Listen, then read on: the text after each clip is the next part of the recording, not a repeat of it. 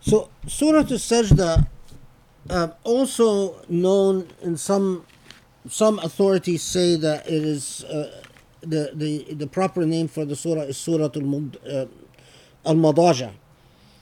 Um, although that is a minority view, uh, but again, it uh, methodologically it does raise that question of how are the names of surahs, um, how did they emerge? Is it really through revelation given to the prophet as to what each surah's name is, or is it sort of a a collective process of earlier Muslim communities and early, very er, the early generations of Muslim scholars agreeing that that this is the most appropriate name for a surah. Uh, I have to tell you that certain surah, like Surah Maryam,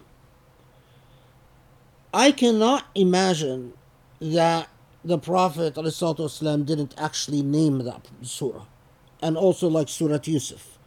Certain surah, the evidence that the Prophet ﷺ himself named the surah like Yusuf or Maryam is is rather overwhelming. While other surah, uh, the evidence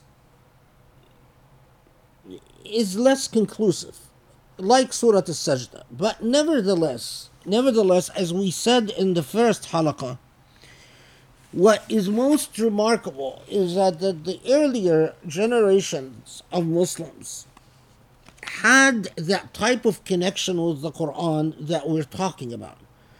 Uh, that is what allowed Muslim civilization to survive. I mean, people just imagine you have the Prophet ﷺ died. This ummah immediately becomes plagued by a civil war known as Hurub al-Ridda or the Wars of Apostasy. And then after, right after, or I mean shortly after, you have these um, wars of apostasy or Hurub al-Ridda, uh, a form of civil war uh, this is followed by the major confrontation between Imam Ali radiallahu anh and Muawiyah. And then the story goes on with some major divisions and confrontations. All logic would say, if you're just going by pure logic, you would say this nation should have crumbled like the Mongols, uh, you know, dominated so much of the world, but had no culture. Uh, there wasn't a, culture to offer in these Mongol invasions. That uh, you know, the whole story of Islam should have ended. It should have never come come off the ground. in fact, what allowed the Muslim civilization to survive despite the civil wars, despite the external wars, despite what was happening in the palace and among the ruling elite, was a very powerful cultural paradigm presented by a group of what we'll call, for sake of convenience, religious leaders that had that intimate relationship with the Quran.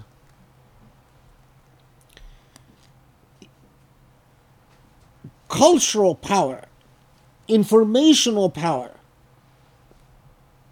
is often far more powerful than military power. And that is what Muslims had, and the earlier generations had that connection with the Quran so that when they gave a surah its name, it is because through that, that connection that we've lost, they understood what the surah was about. And that's precisely what I'm trying to reclaim.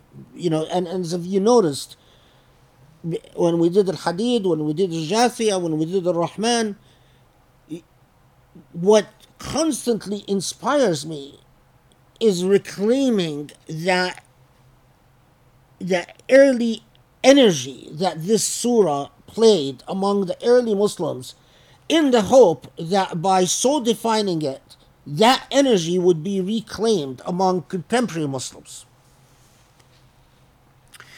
So, as we will see, I mean, whether you it's whether it's Sajda or Surah Al-Madaja, it really, in this case, it doesn't make a whole lot of difference, but it is probably the the, the Surah Al-Sajda is probably the correct name and the the folks said that that said that Surah Al-Madaja.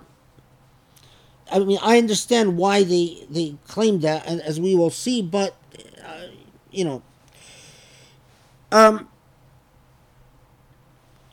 it's a Meccan surah. It was revealed in Mecca. If you read traditional tafsir, they will tell you, well, yes, it's a Meccan surah, but two ayat uh, or four ayah were revealed in Medina, uh, the evidence for that is very weak. Uh, so I am very comfortable saying that all indicators are that this entire surah was revealed in Mecca. Now, is this important? Yes. Because Surah Al-Sajda is said to have been revealed after Surah Al-Mu'minun, which we haven't done. And it is number 70 something among the Quranic surahs revealed. Um, by one count, I mean, an account that I made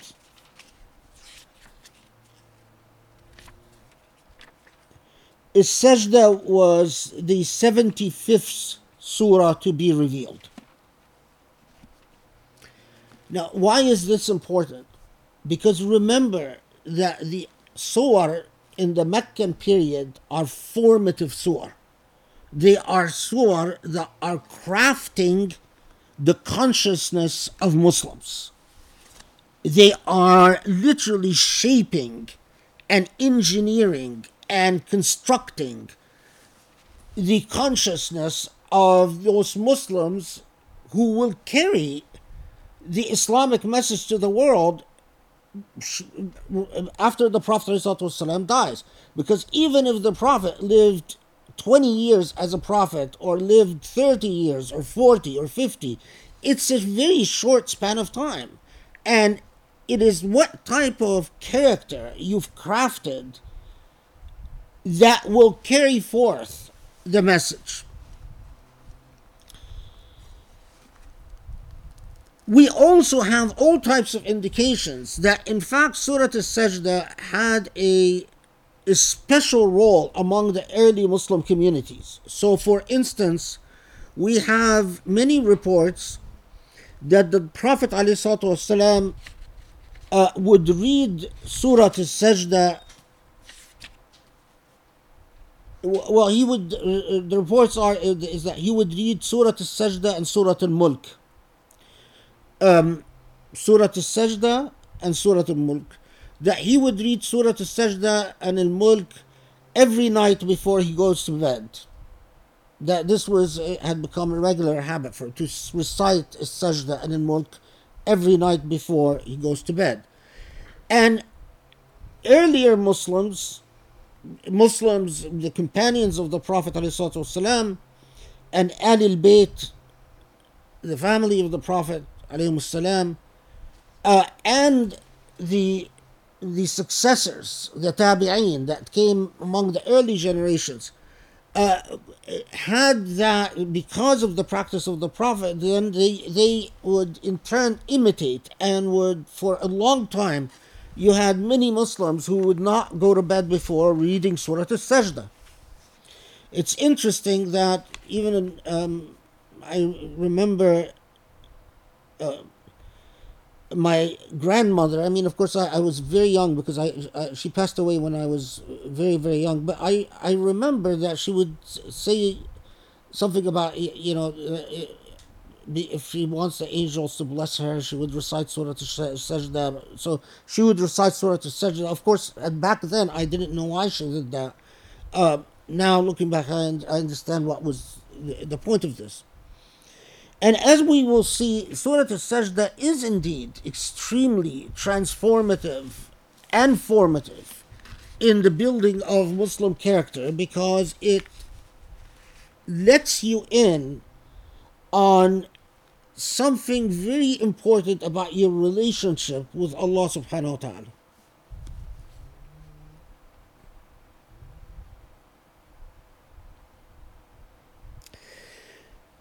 Structurally, the surah, like the surah we've discussed so far,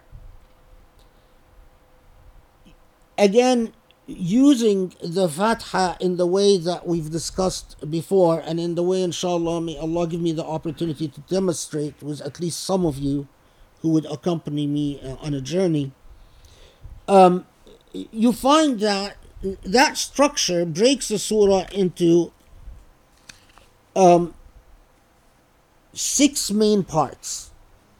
Depending on how you count, it could be six main parts or five main parts part the first part of the surah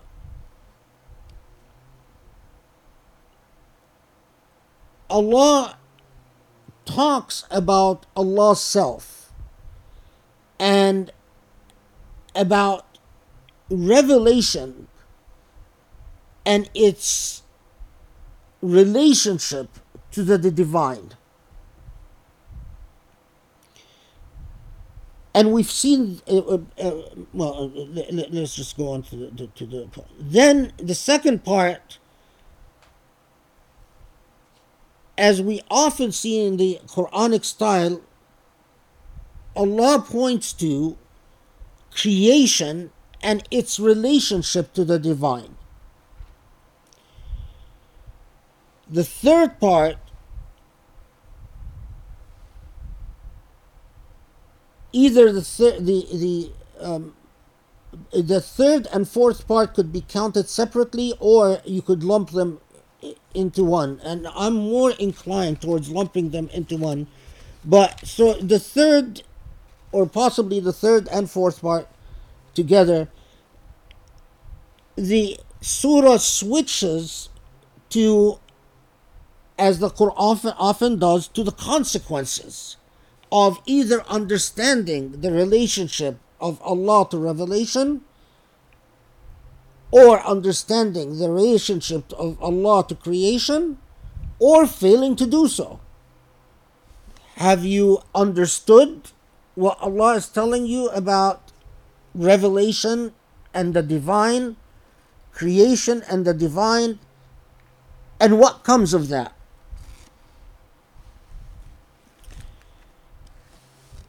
The fourth, and that's the part that I say you could lump was number three, talks about the material difference between those who understand and those who don't understand, the believers and the non believers.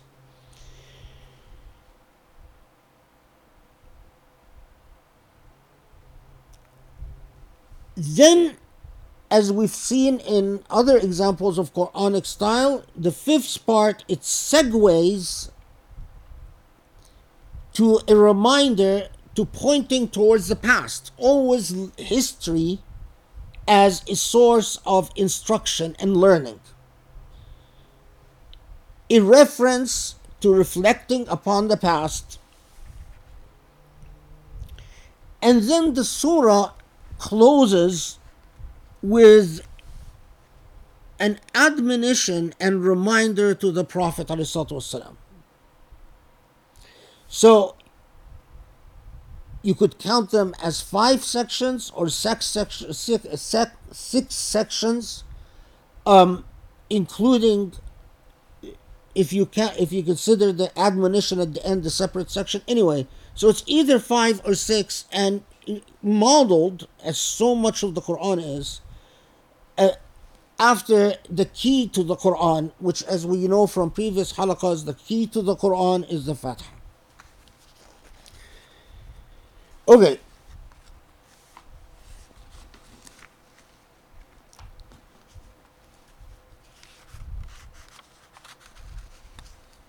Because the sajda is a companion, it's a surah of great companionship and great comfort. If you come to know the surah, you could befriend it. And if you befriend it, it's transformative. It it and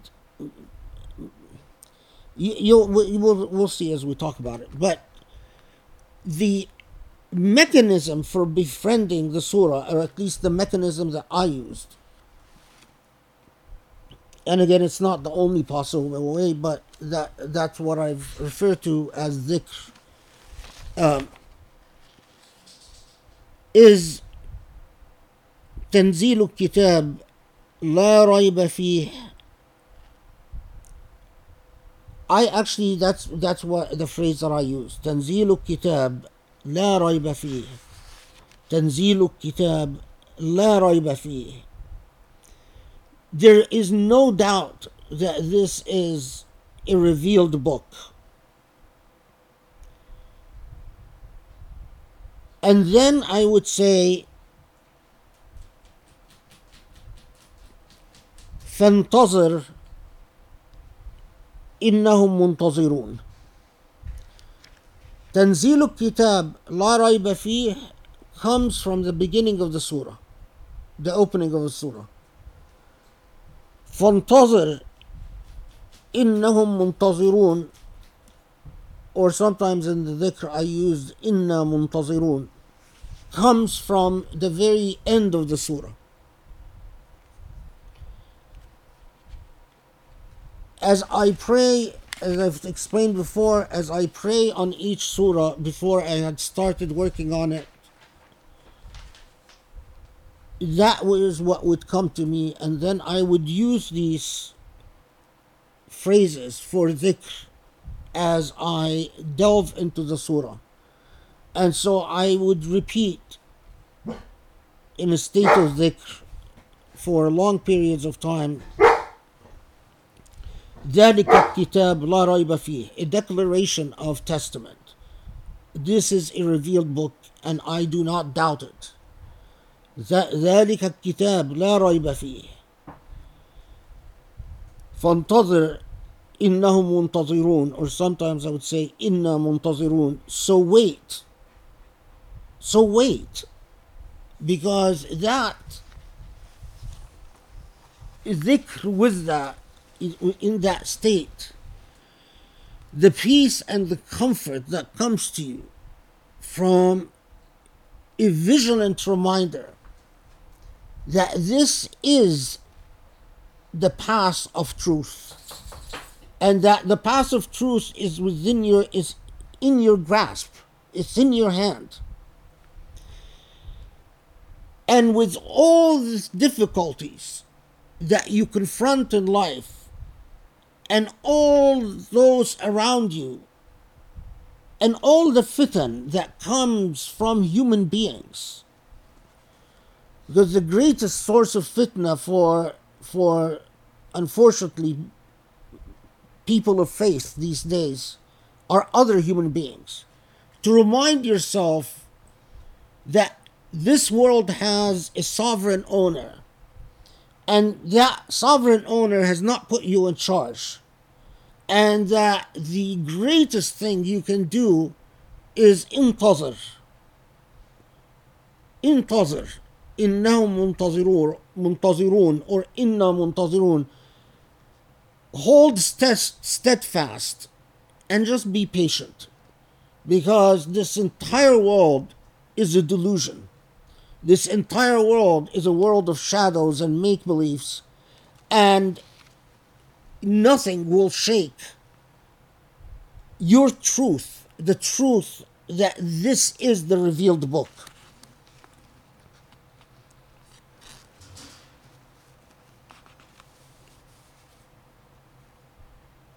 so much that so much that confronts you in in life the most apt and wise response you can give is فانتظر فانتظر إنا منتظرون منتظرون or إنهم منتظرون just bide your time because the truth will come and I shouldn't concern myself whether the truth will be revealed on this earth or not. That's Allah's business. I do my part. But that dhikr, I can't emphasize, and again, I, the, one of the reasons I hesitated about doing doing Surah Al-Sajda is that I would have loved to do the dhikr with some of you, um, because I think you'll see its power. You know, um, demonstrating it is, uh, or experiencing it rather, is its own power, and it's far more stronger than any description I can give.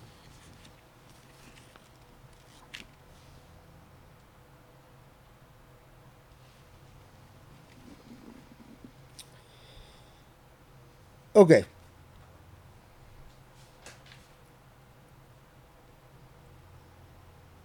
You know what? Uh, let me use uh, just two minutes. Okay, the professor said, entertain them. So here I am. I don't know what I can do. but if anyone has anything they want to throw my way. This is, I am, alhamdulillah, this is so incredible. Um, you don't have another story to share? Since that's what you're good at. Yeah, okay. I need a good story. Um, Tell them about the, the, um, which? the transcribed interview that you Oh. rant to me about. Okay, I keep I keep ranting to Sharif. Um, well, there are a couple of things that one of the one of the greatest things that I do is I get to work on um, articles that the professor has finished writing. I get to edit all of them and read them first and kind of comment and stuff like that. So the professor just finished this very cool article on women and hadith, and actually it's related to what we are talking about here. Um, it was funny. It was like two years in the making, um, not because it took so long, but just because we have so much work to do. We finally finished it two years after it was due. Um, but so what in, it, what he talks about is um, it's it's called the modern rereadings of hadith through a gendered lens. Thank you, Zezin, because that you helped us with that title. Um, and basically, the professor, um, it's part of the Oxford Handbook of Islam and Women, I believe, is the title, um, and it's going, it's edited by Asma Afsaruddin. Um, and so he writes about the Hadith tradition on women, and he starts by telling stories of these amazing empowered women in history. Um, like for example, this one woman who was known for her incredible hairdo, and like she was just very proud about how you know she was always in fashion, um, and I think she came from this important tribe, and how men would want to marry her and whatever, and so she was very strict about like she finally decided that she would marry a man. Um, on the condition that you know he was not allowed to sleep with you know, a slave girl or anyone else, and that if it was ever found out that he did, that the marriage would end immediately. Like there, it wasn't that she had an option to end the marriage. She was like, "That's it, you're done, you're you're out of there." So as it turns out, he actually did go on a trip, and he did um, sleep with a slave girl, and she found out, and so she said, "Okay, that's it, I'm done with you." And he was like took it to court, and he was very um, you know, adamant, like, please, you know, take me back. And so she got in a fight with the judge and said, no, you know, you see this as something very minor. I see it as a major flaw in character. I am not going back to this man no matter what. So, anyway, this is kind of a story of several stories he tells of these incredible empowered women in Islamic history. Um, and then he says that this shows that in our tradition, there is a lot that we can point to that gives examples of women who are empowered and women who um, chart their own way. And at the same time, we have stories in our tradition that are very patriarchal and very misogynistic. And so you have kind of this, this range of what you can pull from in our tradition. So he goes and he shares those. And then he covers what other scholars have done in um, dealing with the gender issue and, um, you know, what the Quran has to say about women. and uh, you know classifies different approaches that women or that, that feminist scholars in particular have taken to address like how do we deal with this patriarchy how do we kind of come to terms with it and then in the end he gives his own um, view of how we should approach these traditions in our time and basically you know says that women have to renegotiate um, where where gender fits and where where women fit in our according to our time and place and that there are plenty of examples in our tradition where that negotiation can and and should take place and it's up to women to do it to do most of the work because they're the ones who understand what it is to be a woman and suffer in our times so it's a very like open liberating um, piece that basically says we have um, there's plenty of space in our tradition to renegotiate these things so the funny thing is, he finished. I actually, I don't think I told him this. So we turned it in, and it was seventeen thousand words, and so um, the editor came back and said, you know, thank you so much for this. I'm really excited. Um, you know, Oxford is pretty uh, strict about dead, about um, you know the the space. So it was really only supposed to be eight thousand words. So I hope you don't mind that I'm going to cut it down from 17,000 to 8,000 words. So it was kind of a, a bummer. Um, but hopefully that means we have another article we can place somewhere else. And then um, the other story that Sharif was telling me about, I, have been like editing um, this other piece, which is really exciting. I'm not done with it yet, but there was a scholar, Ziba Mir-Hosseini, who came to visit us at our home in Van Nuys back in 2014 and had a nice conversation with the professor um, about his his writing, and at that time he was just about to complete Reasoning with God. So he was literally like a month away from finishing that book, and he had a chance to reflect on on that, like what his thinking was that went into why he wrote it the way he did, and in it she also interviewed him about like early influences and what shaped him growing up as a child. And so it was really just precious to read these stories that actually I didn't even know because you know obviously it happened when he was growing up and I you know some of these stories you don't know but he talked about his like relationship with Muhammad Al Ghazali and his experiences like with his mother and different people that he you know he you know like trained with over time and so it just like I was commenting I was just like going crazy in front of Sharif going oh my god look at this you know so many people capture a different part of like what the professor's scholarship represents, you know, and, and what happens at different places. And it's just really powerful when someone comes and says, look, I'm going to feature, you know, our conversation from 2014 as a chapter in my book.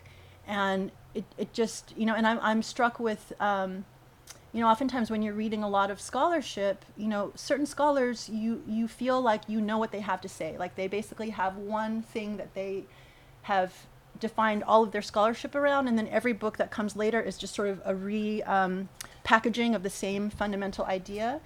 But what strikes me about the professors, every time I read something, there's always a new angle. There's always a new like ocean. There's always just there's just so much. So it's just mind blowing. Anyway, so I will share with people when these things come out. It's it's there's so much still more exciting scholarship to come. So just a, a view into what I have been doing this week.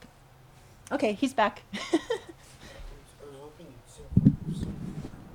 I was hoping I would sing for you guys. Inshallah, one day. Grace, Grace has a beautiful voice. It's because he can't hear. He can say that. what did you say?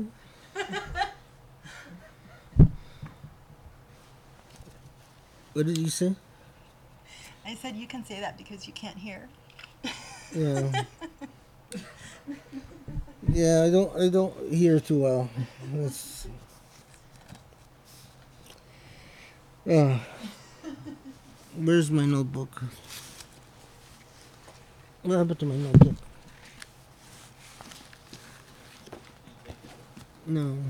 Are you sitting on it? Okay. Okay, my, my little trusty notebook. Okay, Alif Lam Ra, the beginning of Surah Al-Sajdah. Um, you have 29 surahs in the Quran that begin with Alif Lam Ra. And that's a very big topic. What these letters at the beginning of a surah mean, and it's a topic I, I don't want to get into. Um, uh, it's it's something that is best left to uh, the interpersonal process that I've talked about. But uh, you know, some people have suggested that Alif uh, stands for Allah, Lam stands for the angel Gabriel, and uh, Ra stands for the Prophet Muhammad. Um, I, I don't think that's very convincing. Um, but it is significant that you, that you have 29 surahs that start with Alif Lam Ra, and delving into what these characters uh, mean. I mean, some people have tried to connect them to what they call the mathematical miracle in the Quran. I don't know. Some of these arguments are convincing, some are less convincing. Um, what is most fascinating is the relationship between these characters and Aramaic, uh, and Aramaic primarily, but to a second extent Hebrew or second degree Hebrew, and um, the arguments about Lughat al-Jinn, the um, the power of words and the power of letters, and words and letters have a power. Uh, remember that creation is but a word. Creation is but a word from the first cause, Allah subhanahu wa ta'ala, the, the maker. And creation unfolds through that word according to the laws of physics that apply to the created world. Once we get beyond our created world, all the mathematics and all the physical laws and all the laws of time and space that we are familiar with no longer apply. And when they no longer apply, you are talking about realities that are very, very, very different than ours. Um, you know, if you imagine an ant walking, often as I'm working in my den, I find an ant walking on the computer or walking on my arm and the universe through the eyes of this ant must be fascinating. It must be fascinating as the ant makes its way on a computer or the ant walks on me. Can the ant imagine what a human being is? Can the ant imagine what the function of a computer is? the logic of the ant is according to its created world and its if an ant has consciousness let's say for sake of argument to the consciousness that the ant possesses and because of that consciousness the acts of the ant follow but can you imagine the ant trying to understand or conceptualize my consciousness.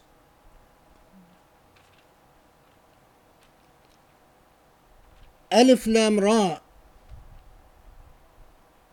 like a key to a different dimension,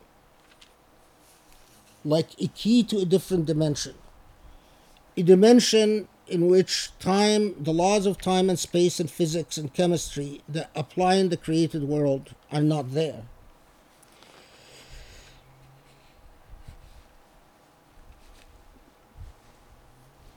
It is out of Allah's mercy that Allah reminds us, by the way, in so much of the Quran through the invocation of these letters that our physical world, as compelling as it seems, as compelling as it seems, is measured to the T. I mean, slight, slight variations, very, very slight variations an electron no longer goes around a neutron. Very slight variations in the speed of expansion of energy. The slightest variation and life would no longer exist. The, the slightest variation, and you wouldn't have gravity, you wouldn't have an atmosphere, you wouldn't have water, you wouldn't have so on and so forth. And that meticulous measuring of things defines a reality. But the, the challenge is that we arrogantly think that it is the only possible reality. And that arrogance, as we will see in Surah Al-Sajdah, is a very big problem. That ego that is incapable of perceiving anything but its created physical world uh, is a problem. So, ألف لام را تنزيل الكتاب لا ريب فيه من رب العالمين. the revealed book, without a doubt, there ought not to be any doubt that this is a book from the Almighty, from Rabb al-Alameen, the Lord of everything. Immediately after this declarative statement of what ought to be certain faith, Surah Al-Sajdah switches to tell us about those who have a problem with faith.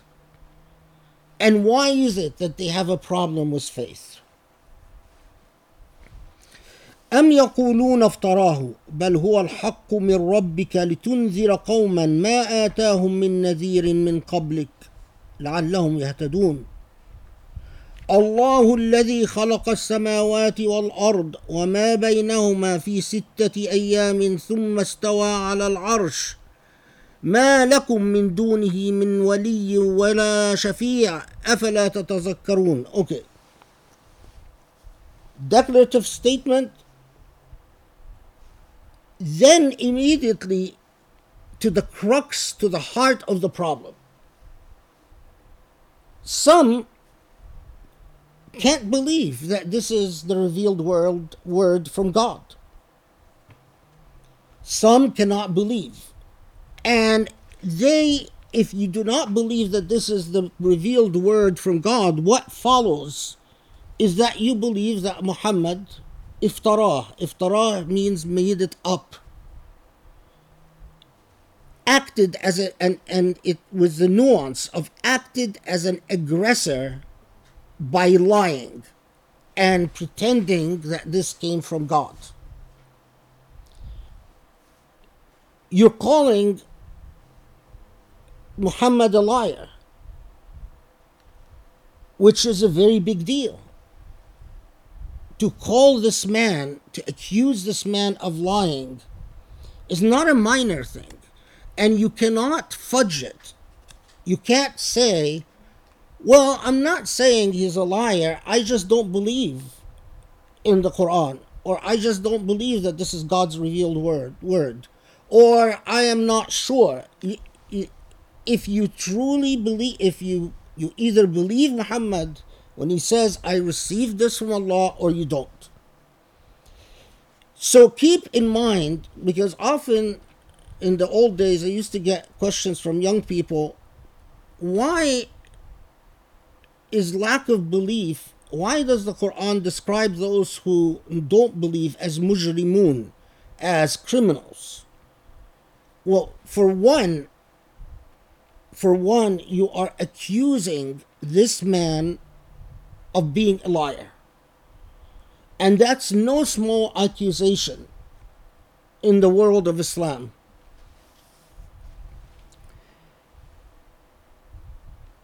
They don't believe, and they accuse this man of being a liar. But then the affirmative statement by Allah subhanahu wa ta'ala immediately, "Bel huwa al Verily, no, this is verily the truth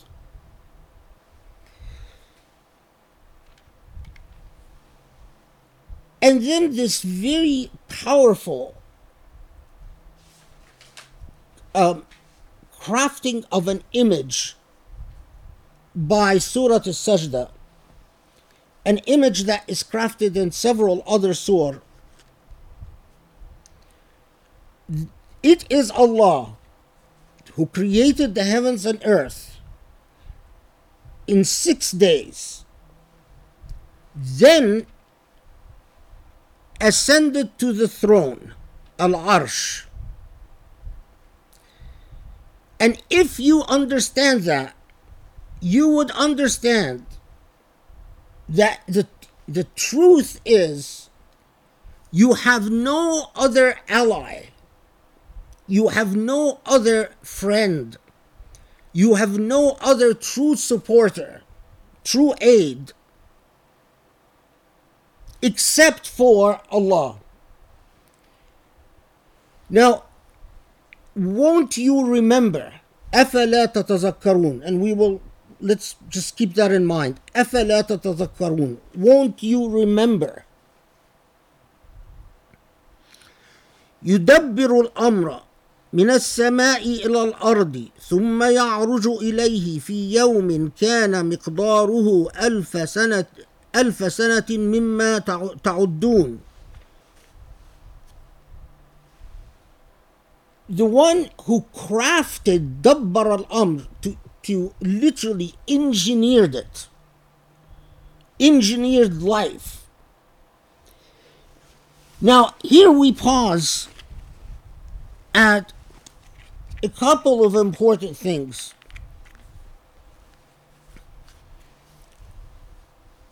Ascended to the throne, Al Arsh. What is that? created in six days. Then Surah Al-Sajda tells us that a day of God's is equal to a thousand of your earthly years.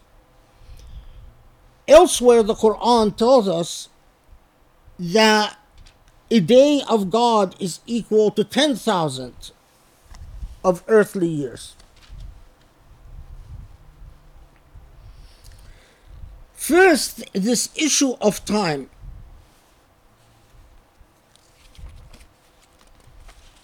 When in Arabic linguistics uh, uh, uh, style, when you say something is a thousand or ten thousand, it was a common usage to signify a large number but not a specific number.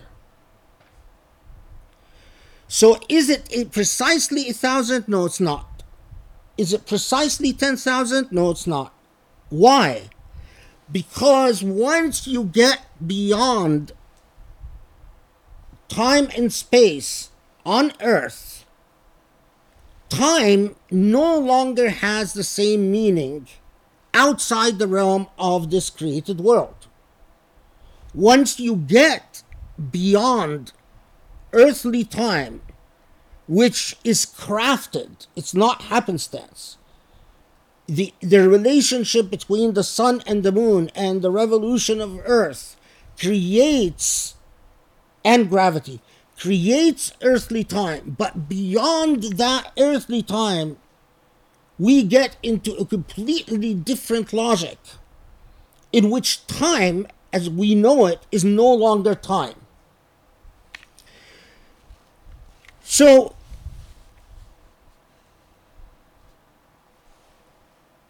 and sittati ayam, six days. Quranic commentators from centuries ago noted something that is very important for us today, and that when Allah says six days, this is not a reference to a numbered set of days but إشارة إلى ستة أحوال في نظر الناظرين meaning it indicates six states six, if you will, evolutions. Now, it's very interesting because I remember a long time ago when I took astronomy, I was blown away by the fact that the story of the Big Bang and the creation of Earth has, in fact, six distinct periods. There is, if you watch uh, the the um, uh, there's a video by a group called "There Is No Conflict." Uh, not all their videos are good, but th- that specific video where they talk about the six periods, uh, that that one is actually good. So I mean, you could look up uh, "There Is No Conflict" and watch the episode.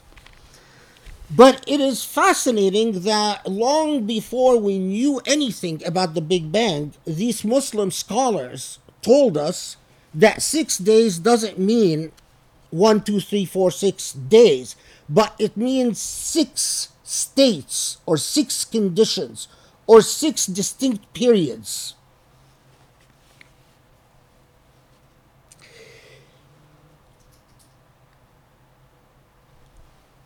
So there are six periods that, and these periods by Earth time could be thousands of years, could be millions of years.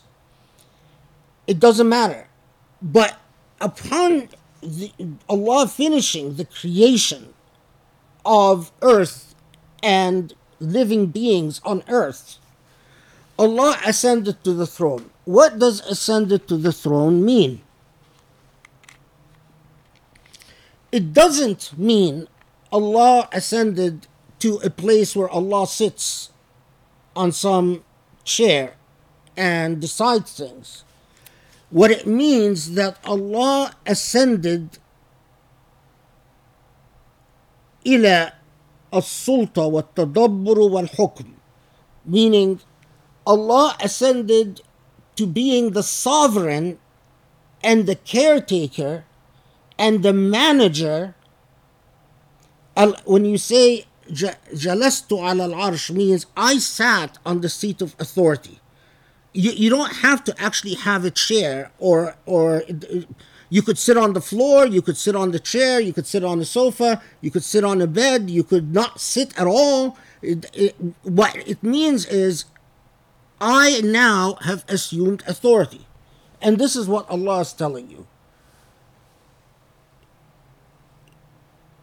Allah created? Allah uh, Allah created? Allah then sat in the position of the sovereign authority as the caretaker of this creation. And time and space as you know it doesn't apply in the realm of God you might be thinking that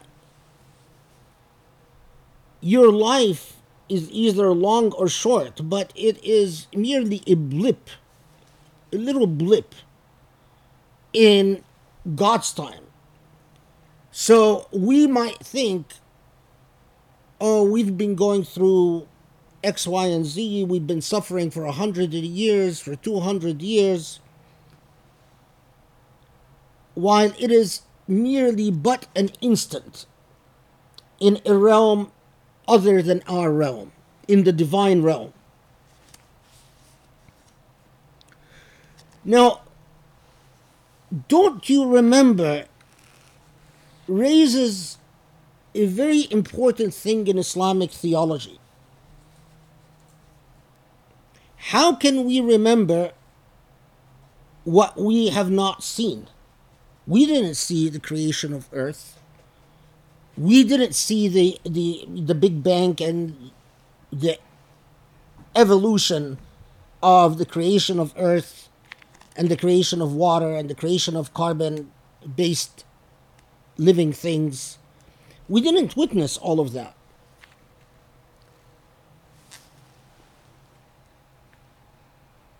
Surah Al-Sajda will tell you that Allah breathed, created human beings through the divine breath. And not just Surah Al-Sajda, but other surah as well. That life, life, is the result of the, the divine breath. Beyond earthly time and beyond the laws of physics in this creation, when you received that divine breath, you also received a primordial knowledge about the truth of things. This is what we you learn about when people say that the fitra of a human being is fitra, the, the intuition of a human being, the fitra of a human being is Islam. The origins for that, where that comes from, is the belief that when you received the divine breath, you also received a primordial awareness. And that primordial awareness is an intuitive realization that beyond this world, time and space are very different, and that this world has a Lord, and the Lord is in fact Allah subhanahu wa ta'ala. We spend so much of our life denying that. Now, notice that so many people, so many people, either don't want to think about that. So when they say we are, um, uh, what is that word for people who are, uh, don't believe in any particular religion? Not atheist, Agnostic. agnostic. They say, oh, we're agnostic. What that means is they're escaping their primordial knowledge. There is a tension and a discomfort, and you don't want to deal with the full logical implications of your primordial knowledge, so you avoid the tension with labels. And a very convenient label is the label of agnostic. Now, there's another type, and those who are angry. They don't only deny God, they're not only atheists, but so many atheists, you will notice, are angry at God. Why are they angry? Because they are denying their fitrah, because they're denying their primordial remembrance. And when you deny what you know to be truth, and you are arrogant about it, you become defiant. And when you're defiant, you're angry. It is the things that make us most uncomfortable when people confront us with what we innately know to be true. That's where we experience the most discomfort. And that discomfort often translates into hostility.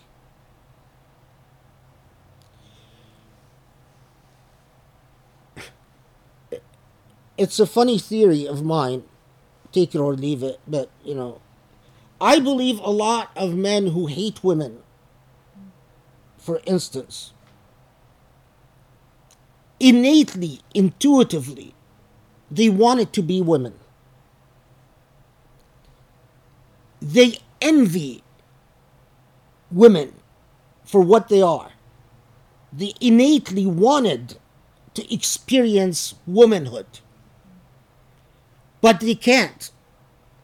So it translates into an arrogant and defiant dominance and control and desire to degrade and hurt.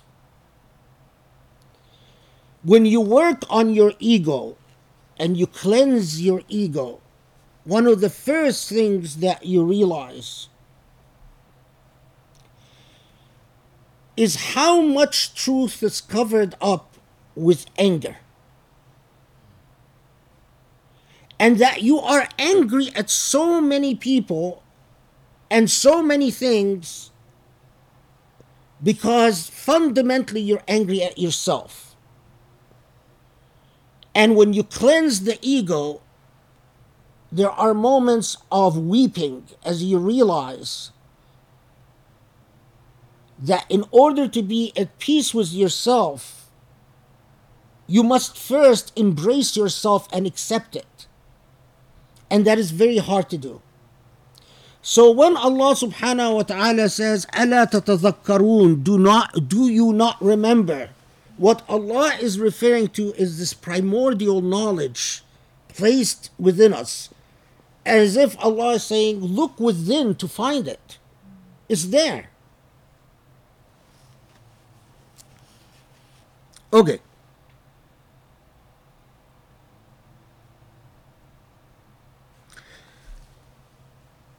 الذي أحسن كل شيء خلقه وبدأ الخلق خلق الإنسان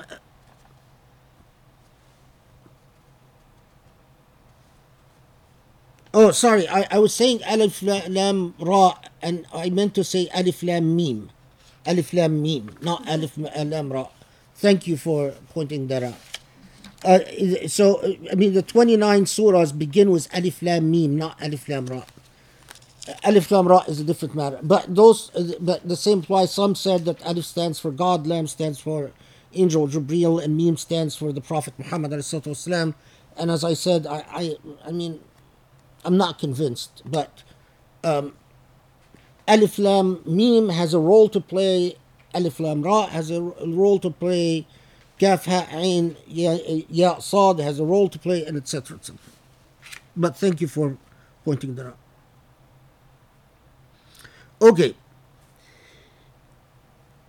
الذي أحسن كل شيء خلقه وبدأ خلق الإنسان من طين Allah reminds that primordial part within you that there is a perfection and balance to creation that points to the created. One of the things that atheists, if you ever, I mean, I'm not telling you to to to, uh, to do that, but if you read the, the the literature of the so-called new atheists who are very angry at God, one of the things that uh, that you end up with is that if you work out mathematically the possibility that everything would have to come together for the world that we live in to exist it's such a minute mathematical possibility that it is truly absurd. I mean so many things have to come together just right for life to exist on this earth the way it exists. So, the way that the new atheists solve this is with the multidimensional world. If, if you don't know what I'm talking about, it's okay. Uh, they say, well, you know, okay, yeah, it's very, very, it's a rare mathematical possibility, but that just means there are several worlds out of one possible origin that coexist. So they, they would rather believe in the existence of a multi-dimensional world, many dimensions that are not inhabited at all because they experience the mathematical impossibility rather than believe in God. And when you read things like that, you remember surah like Surah Al-Sajdah. So Allah reminds you now, there is a latifa, as they say, there's a, a, a point that is worth mentioning here. When Allah tells you that it is Allah that has perfected everything that Allah created, and the origins of human beings are from clay, the origins, but we know that the clay itself doesn't is not consciousness and the clay itself is not willpower. Rather, where does this come from? ثم سواه ونفخ فيه من روحه the breath of God from the spirit of God if you will from the breath of God that is the source of life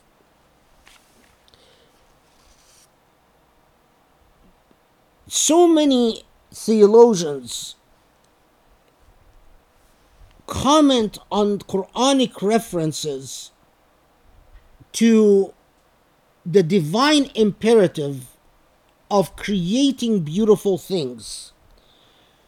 If you've read The Search for Beauty in Islam, you would know the impact that an ayah like this has had on me in my life. This is a God, a beautiful God that creates beautiful things. Many of our ancestors, who unfortunately we've forgotten, said, Sunnatullah fil khalq al ihsan. The sunnah that Allah has created is to perfect and beautify. Now, you human being, do you want to follow Allah's sunnah? I mean, it blows my mind that was all the talk about follow the sunnah of the Prophet. ﷺ. Okay, sure. But we never hear any talk about following the sunnah of Allah. And what is sunnatullah? What is Allah's sunnah? Is to beautify and perfect. Now you have a choice. You can choose to follow Allah's sunnah or not follow. But if you want to follow Allah's sunnah, the imperative that comes upon you is to beautify and perfect. That is why our ancestors created a civilization.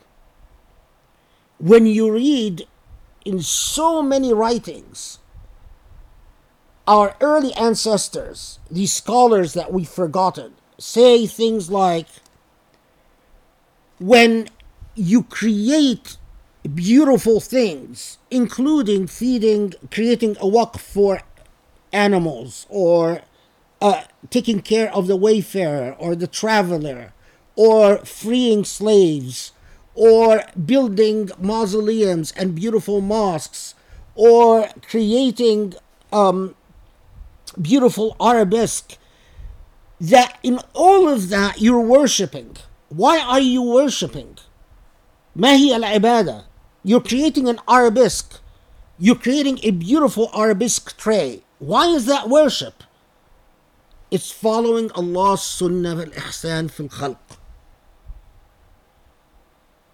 Do you all follow? I actually can't see you because I, I'm not wearing my glasses. Okay, now I can see you. You're following? Okay. This is one of the most powerful imperatives that allowed for the creation of the Islamic civilization. Now, here is the scary thing. If you don't follow Allah's sunnah in ihsan fil khalq, you don't create beautiful things. You don't smile. You don't spread salam. You don't say spread salam wherever you go. You don't spread cheers wherever you go. You don't spread happiness wherever you go. You don't create beauty wherever you go. Wait, let's take juxtaposes to well, what do you create? Let's say you create ugliness. You create suffering. You create hardship. You create misery. You create sadness well, if it's not Allah's sunnah, whose sunnah are you then following? Our early ancestors said the answer is clear. You're following the sunnah of the shaitan. Now, so remember I told you the Fatiha is the key to everything? If you are not spreading rahmah, Rahmah, mercy, is ihsanul khaliq. The beauty that the khaliq, the creator, creates. So if you're not spreading rahmah, if you've listened to the past khutbahs I've give, given about Surah Al-Fatiha, then you are you've distanced yourself from the divine paradigm. If you ever see a human being spreading misery and hate, you know, constantly talking about how certain people are inferior or how certain people are evil or constantly talking, you know, uh, uh, relishing in controversies and in misery and hardship and arguments and fights. And you know that's what excites them. Then know that you are witnessing a companion to the shaitan. That's we grow up with all of these concepts but no one explains them to us. You know we grow up and we might hear our parents say oh don't you know there is the companion of the shaitan and there's the companion of allah okay but what what does that really mean what does it come from this is where it all comes from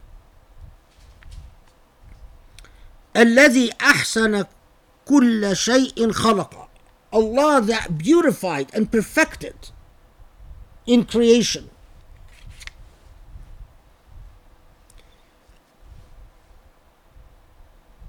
I'm going to underscore this one time because I know that this has the ability to transform Muslims forever.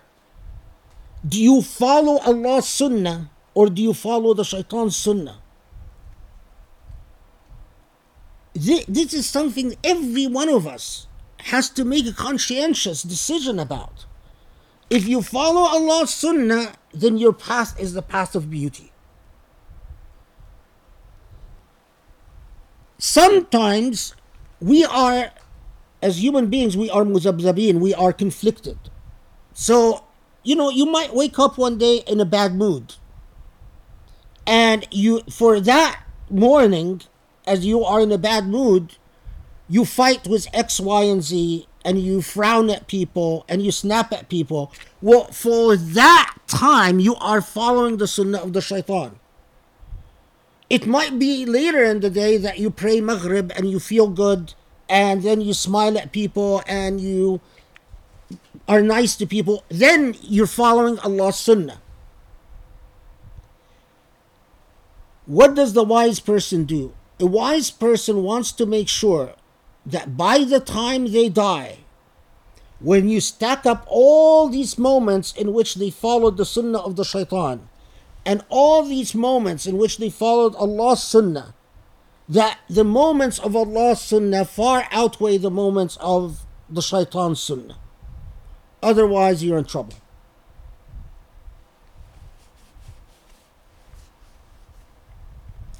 Okay, ثم سواه ونفخ فيه في روحه. We said that Allah breathed the divine spirit وجعل لكم السمع والابصار والافئده قليلا ما تشكرون has given you a sam hearing and absar sight and afida hearts but you are often so often not grateful why does allah often in the Quran list these three in that order hearing, sight, and heart. Hearing, sight, and heart in that order. Because these are the stages of knowledge. When you are young or primitive, what is the main source of learning that you have? Is what you're told. Often second hand or third hand, fourth hand. Someone tells you, you know, there's a, a boogeyman under the bed. You believe it. Your mom tells you there are no boogeyman, no shadows hiding in the dark. You believe it or not believe it, depending. But your source, what forms your consciousness, is what you're picking up here and there. The second stage is when you become an observer and a reader, where your source of knowledge becomes not what you listen to hearsay by he, you know what people tell you second and third hand, but you develop into a more sophisticated consciousness that needs empirical observation our actual reading of texts. But where does certitude or alternatively wisdom come from? It is what? It is when what penetrated through the ears and through the sight, but all of these packages, the two packages of knowledge,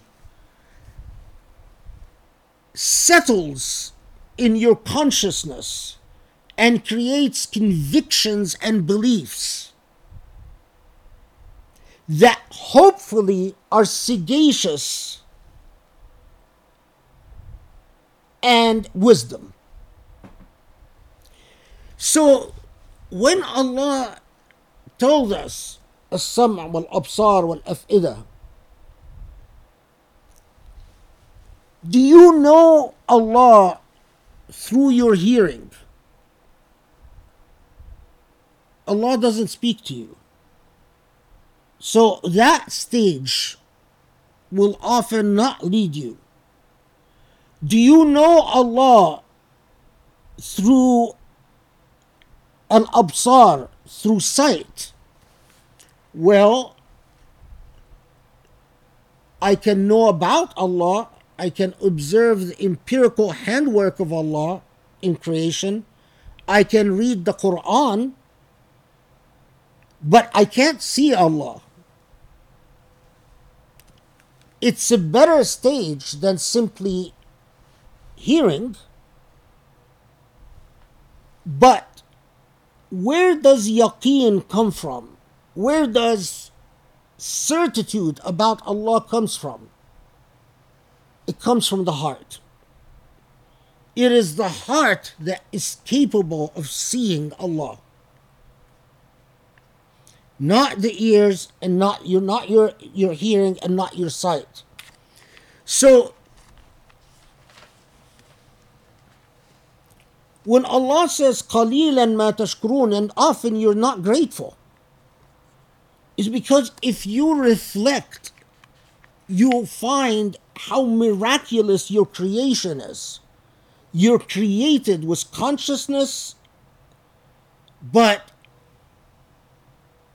a very limited, primitive consciousness. But as you grow, that consciousness expands and becomes multi layered.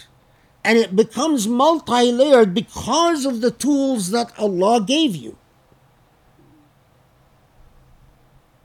If it hadn't been for those tools, it wouldn't. Like the universe that starts with very small matters and then expands into a great, beautiful complexity. With all the complexity of the universe that we see, behind that complexity is the Lord. Without God, that complexity wouldn't exist. And without God, your complexity wouldn't exist. But what do we often do with this complexity? We challenge God. We defy God. What we often end up doing with this complexity is to put our ego and God's will at equal levels, at parallel levels. God, you don't give me what I want. You don't shape and craft things the way I want them to be shaped and crafted. And so I will defy you. And that's where the reference to the lack of gratitude comes. قالوا أإذا ضللنا في الأرض أإنا لفي خلق جديد بل هم بلقاء ربهم كافرون قل يتوفاكم ملك الموت الذي وكل بكم ثم إلى ربكم تر- ترجعون ترجعون Okay. They say إذا ضللنا في الأرض means is it possible that if we become scattered on this in this earth scattered means we become dust or ashes and we spread is it possible for us to come back it's a rhetorical question so here is one of the most remarkable insights of Surah Al-Sajdah. So often, for so many of us, we don't have a problem with believing in a God.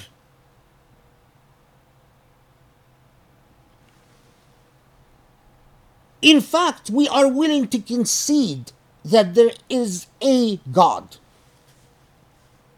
But in fact, what stands as an obstacle to our faith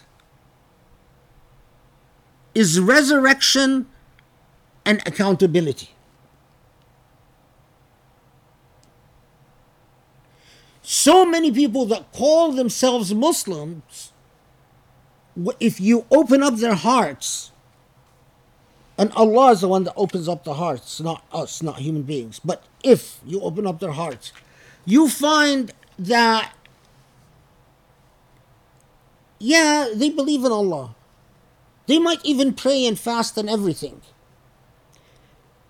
But they act as if there is no resurrection and no accountability. Because if they did, things would be very different.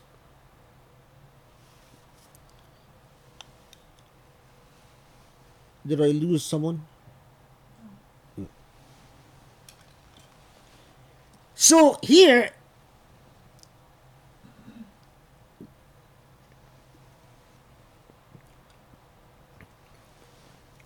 two challenges.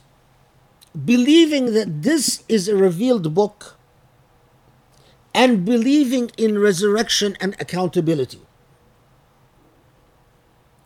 And Allah is tells you that it's interconnected. If you believe that this is the revealed book, then you must believe in resurrection and accountability. But the problem is that the human ego, especially as it inflates through its experiences in life, resists resists a solid conviction in accountability because you don't want it. It is a scary thing. Think of all of us have gone through things in life that we haven't told anything anyone about. Think of Allah and Allah's angels who see everything and document everything. And as we said, you will see everything you're do- you've done embodied like like a film before you.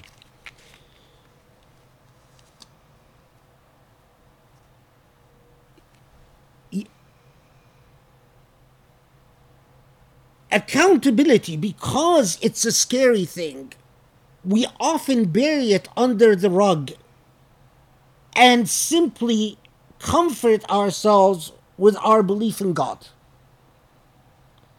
Yeah, God exists. I believe in God. Well, you know, it's as if we're doing God a favor. Okay, God, well, I believe in you, so you must forgive the rest. Come on.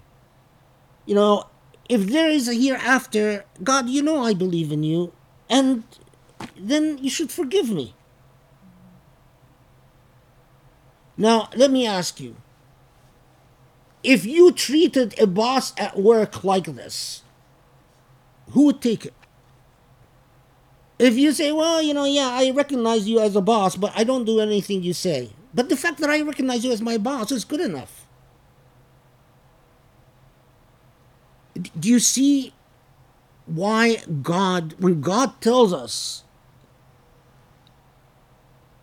the our problems, they're not small. Because this is exactly taking God for granted. It's extremely disrespectful and irreverent. As if you're doing God a favor. And that is why Allah reminds us time and time again, including in Surah Al-Sajdah, لو شئنا لآتينا كل نفس هداها ولكن حق القول مني لأملأن جهنم من الجنة والناس أجمعين People, remember, you're not doing me any favor. If I wanted to, I have guided all of you. I would have created you believers with limited consciousness and no free will. So you're not doing me any favors by believing in me and saying, well, you know, as long as I believe in you, resurrection will work itself out. But then Allah says, no, truly, I have vowed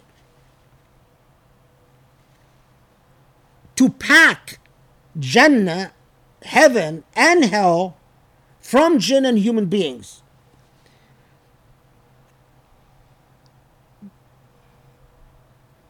It is impolite to ask why Allah vowed, made this vow. But let me tell you this accountability philosophically justifies the existence of life. If we lived and died, and that was the end of the story,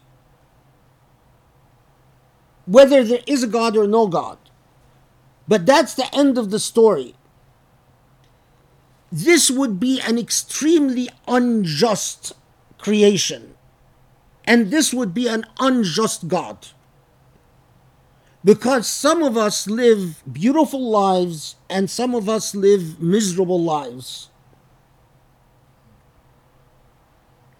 It is accountability that can that tells you it's okay. You might have gotten a raw deal in this life, but this is not the only life. And in fact, this is not the real life. You take that out, and suicide becomes very attractive. If there is no accountability and I'm going through a hard time,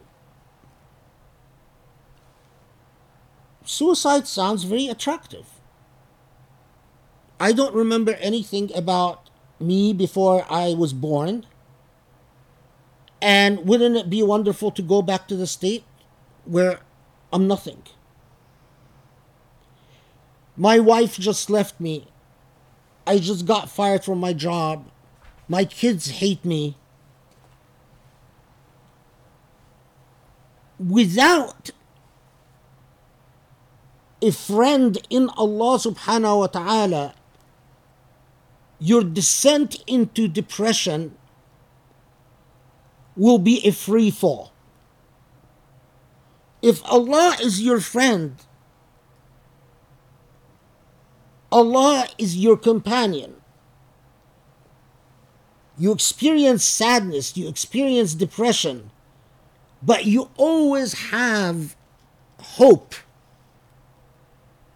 because Allah is with you, comforting you, that things will change in this life or in the hereafter.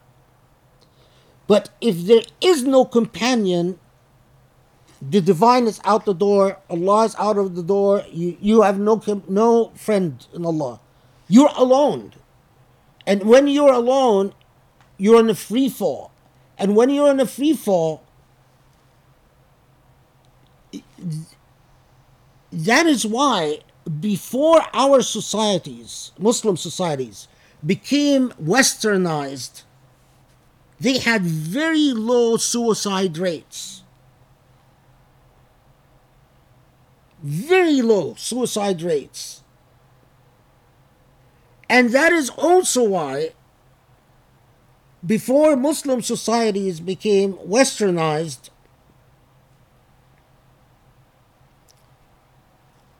think of as if you grew up Muslim, and especially if you grew up in a Muslim society, how many times you might have heard someone say, "Ana muktaib," I am depressed. Depression in a Muslim society was a very rare occurrence. People would feel sad, but I can't remember hearing any of my friends or any of my family say the, these words أنا مكتئب I am depressed while in after the westernization of our societies depression has become a pandemic antidepressants are prescribed in muslim countries to an extent never seen before when I was growing up, my mother was a psychiatrist and, and, and a psychologist, and she would treat, treat people. Um, and I just remember how it was like such a big deal when one of her patients would be placed on antidepressants. I mean, it, she would. It was a very big deal. Fast forward 30 40 years and antidepressants are like candy given out to everyone. My mother used to counsel her patients by saying well before we try antidepressants try allah's companionship. And as a psychologist she wasn't overstepping the bounds of her profession when she did that because she was in a in back home. And because the way consciousness and expectations were formed people would often take that advice and work with it. Very unlike muslims today sadly where if you say Allah's companionship, well, what does that mean? Everyone has Allah's companionship. Well, I'll tell you, actually, those who have Allah's companionship are extremely few. Everyone claims they are a friend of God. Everyone claims they speak to God. Everyone claims that God is their companion. I'm telling you, 95% of those who say that are lying.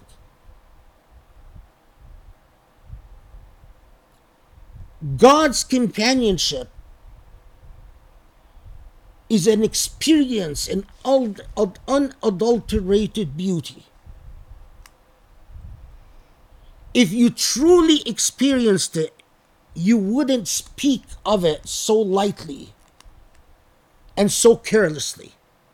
Oh, yeah, I speak to God all the time, but give me antidepressants.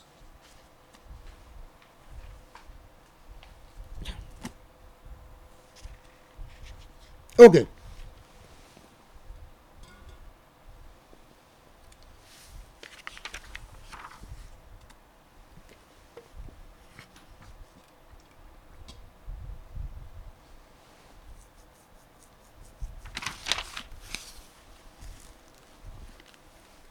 Okay.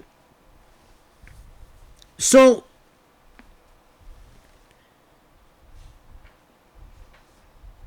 people Allah knows that the real challenges for so many is believing that this is a revealed book, this is the revealed book, and resurrection and accountability.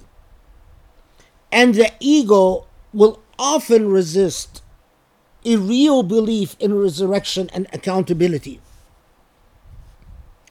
Then Allah, Surah Al-Sajdah then reminds us in this extremely powerful image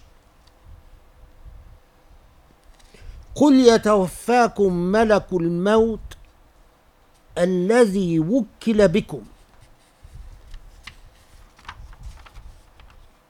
remember that it is not just that you're going to die, but your death is God's business. It is like, you know, your passport will expire and you will have to come to me to renew it.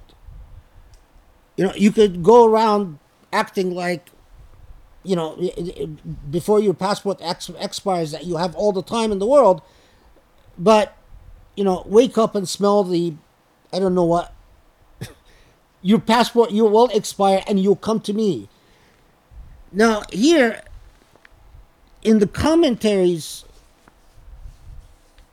there is often a, a little bit of a, a discourse that is scary. And again, if inshallah Allah wills and we do that year long thing, you learn about about this a great deal. At the moment of death, your soul is a divine business because your soul will be received by an angel, but but there are scary angels and there are beautiful angels. There are angels that will terrify you at the moment of death, and there are angels that will comfort you at the moment of death. That's one. Two, we have a great deal of hadith that says that those who have strayed away from Allah, forgotten Allah, especially those who have forgotten Allah's promise of accountability, that at the moment of death, you will be visited by shayateen, by demons and that these demons will lead you further. What? Did something happen? No. Uh, and this, these demons will attempt to lead you further astray by giving you the impression that there is no God.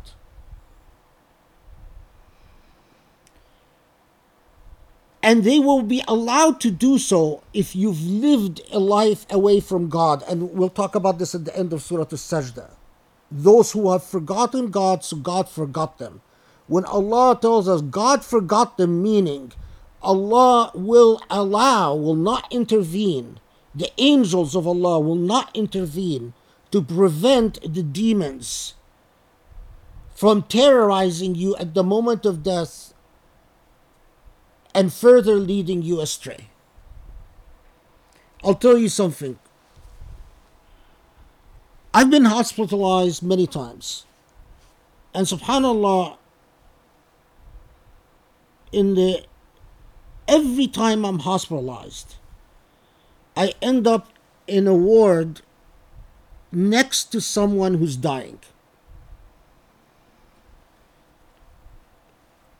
Grace is my witness because she's experienced this with me. I mean, if you know, she's the one that gets stuck with me every time I'm hospitalized. So, you know, I'm hospitalized and I hear someone dying next door or sometimes in the same room. And from the way that they're dying, the hallucinations, I can tell that they are being visited by demons. and it is extremely unpleasant. I remember the last time there was a woman, and probably you remember this, the woman who kept saying, I want to go home. The poor woman would say non-stop, non-stop, I want to go home, I want to go home, I want to go for hours, hours. And I asked the nurses, and they said, unfortunately, she's terminal, and we're just waiting. And then she would start screaming, Leave me alone, leave me alone, I want to go home, leave me alone. And then she would go back to, I want to go home, I want to go home. And then she died, I think it was a, a day or two. It is wise to think of your death and to pray to Allah that the moment of death would be a beautiful and peaceful one. You don't want to be visited. You don't want to be among those that Allah forgets. That's meaning uh, uh, is uh, kinaya. Um, um, it, it's uh, what is the what's kinaya in in English? Where's uh where's uh Rami? He just had to leave. Rami left? oh wait, someone is. Literally forsake. Um, Forsake. no, that's not the word I'm looking for. Um, anyway, okay. Okay, we we've got to punish Rami for leaving. He literally just left. Okay. No, anyway, it, it, it, it's an expression that means. Yeah, I mean, for uh, uh, oh, I get, I get what you say for sake for. No, I'm I, I I was looking for a different word, but anyway, yeah, that Allah has has forsaken you. The part that I'm I'm commenting on is is the part that by allowing once you've entered into that realm of the divine, the, the realm of unearthly earth, unearthly life, everything that transpires there doesn't transpire because of your free will. You've exited the realm of free will. And in that realm, you are at the mercy of the angelic or at the mercy of the demonic. It is not your will that matters in that realm. It is the will of God and angels and demons. And so a wise person would think of that and would consider that very heavily because you know it comes. Okay. So then that very powerful image of those who've taken God for granted, who either believe that Muhammad is a liar or that, you know, effectively called God a liar by not taking accountability seriously. They're described as mujrimun. Mujrim means criminal or offender. So those who have now have the status of criminals after death, they stand with their heads lowered, ناكسي رؤوسهم عند ربهم saying what? Saying, God, now we want to use our hearing and our sight in a different way to lead to different results than what brought us here. Now we of course know that, they, that that's not going to happen. The chances are over. God gave you the tools to shape your consciousness so that your fu'ad, your heart, is full of certitude and you didn't do so, then you come in the hereafter and say, okay, well, we want to renegotiate this to lead to different results. The game is over. Okay. فذوقوا بما نسيتم لقاء يومكم هذا إنا نسيناكم نسيناكم ونسيناكم وذوقوا العذاب الخلد بما كنتم تعملون إنما يؤمن بآياتنا الذين إذا ذكروا بها خروا سجدا وسبحوا بحمد ربهم وهم لا يستكبرون This is where the sajda comes from. So, okay, you've for you've forsaken God. You've forgotten. You've didn't act on your primordial knowledge. You've been now forsaken. And in the realm in which your will doesn't matter, the experience is unpleasant.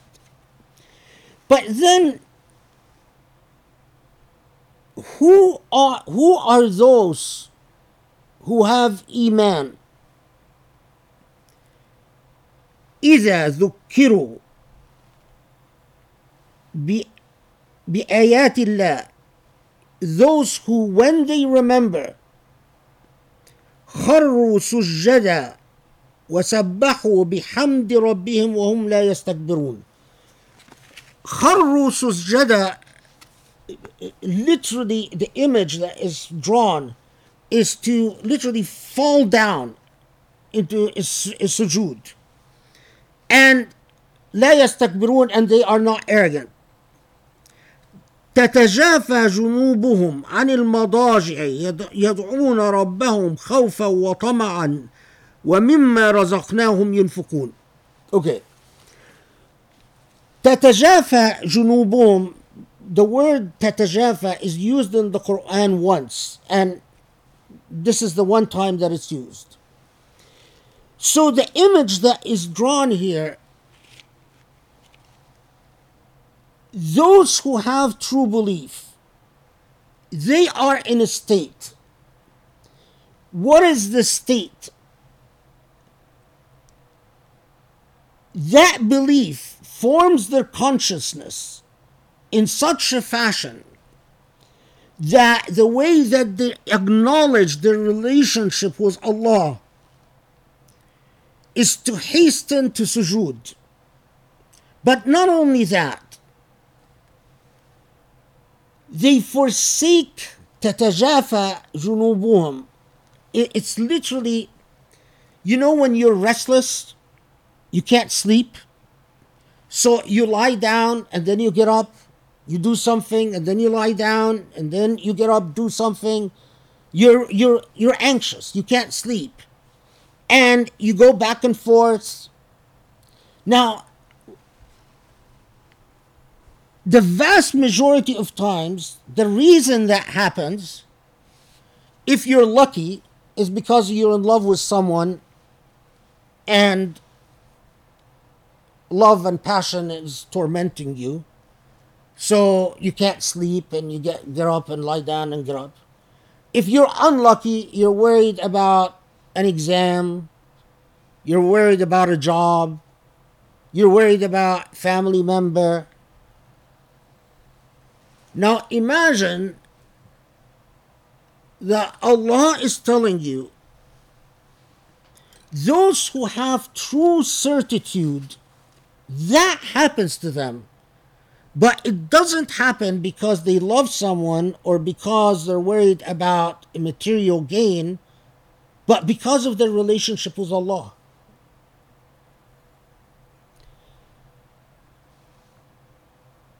It is as if Allah handed you so let's repackage it. A lot of people say they believe but few people have real certitude. The those who have certitude it shapes their consciousness so powerfully that to the extent that it might cause or it will cause restlessness in their sleep they will lie down and get up, but they don't get up to walk around their house or to get a drink of water or to play a game. They get up because of their relationship with Allah and they get up to fall down in sujood, to pray extra, to sit in dua, to supplicate to God, to talk to God.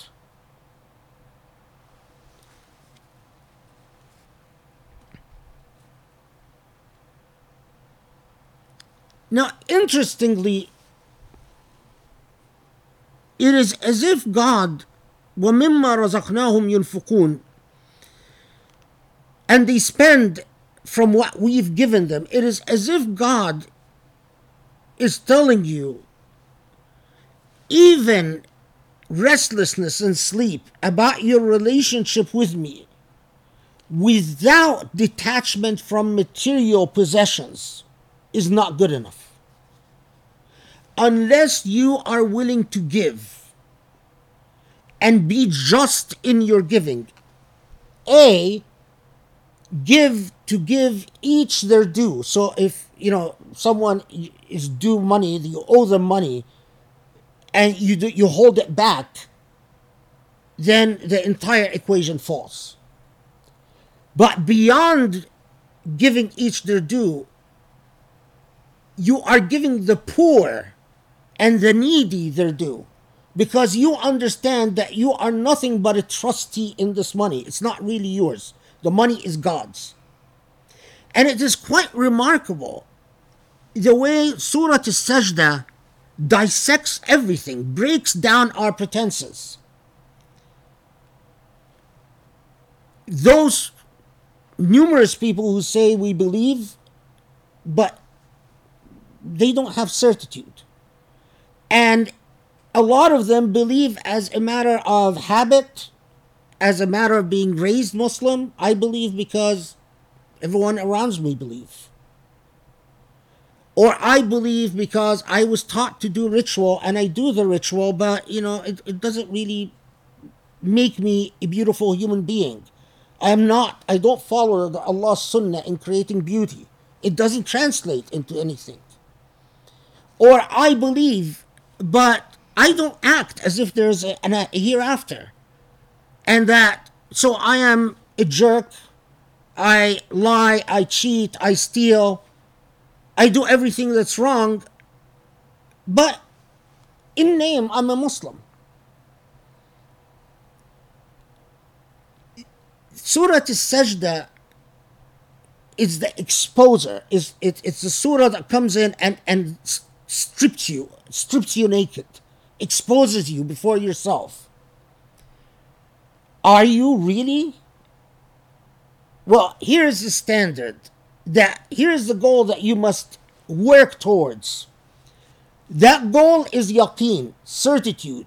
And the way the translation of that yaqeen is a belief and a companionship with the divine so intimate that you become restless about it. I- you know, if you if you um, you know, people in, in, in love, you know, they they'll stay up the night writing. They suddenly they discover that they're poets. You know, they might not have been poets their entire life, but then suddenly they're poets and they're writing, you know, a poem, and they're, you know, they they there is there is a a, a, a misguided divinity often to the feeling of love and passion, Uh, but when that love is directed towards Allah, take that very image of the um, the struck lover, but instead of it being from a human to a human, it's from a human to God. Now,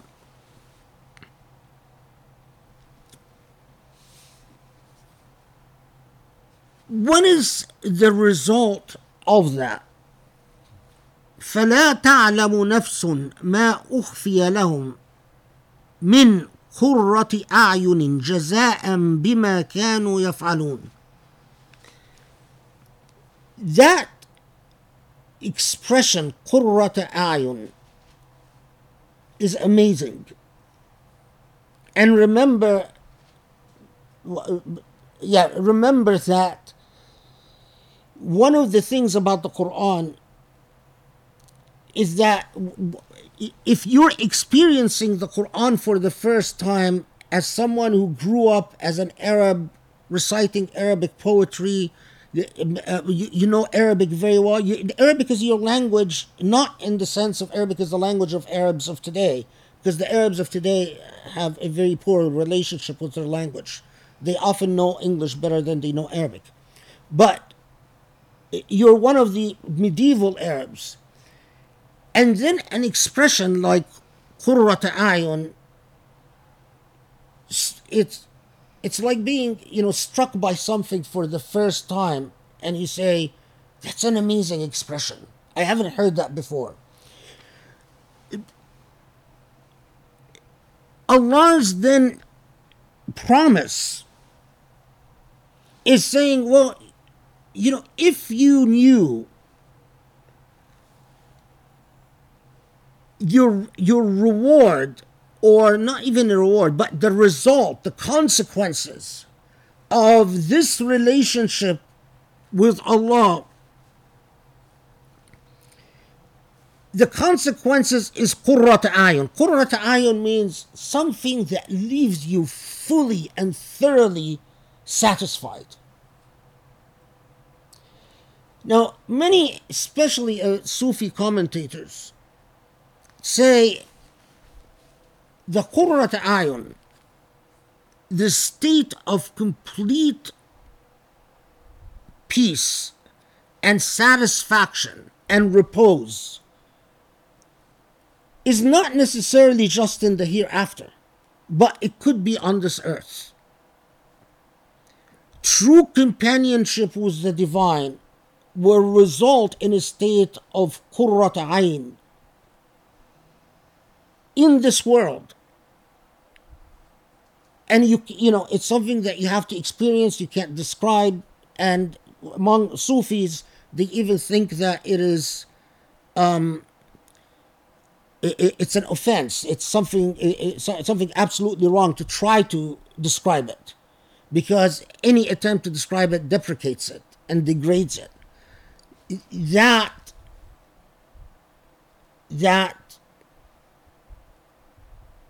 reciprocation by the divine of your passion for the divine. That reciprocation is Qurrat Ayn.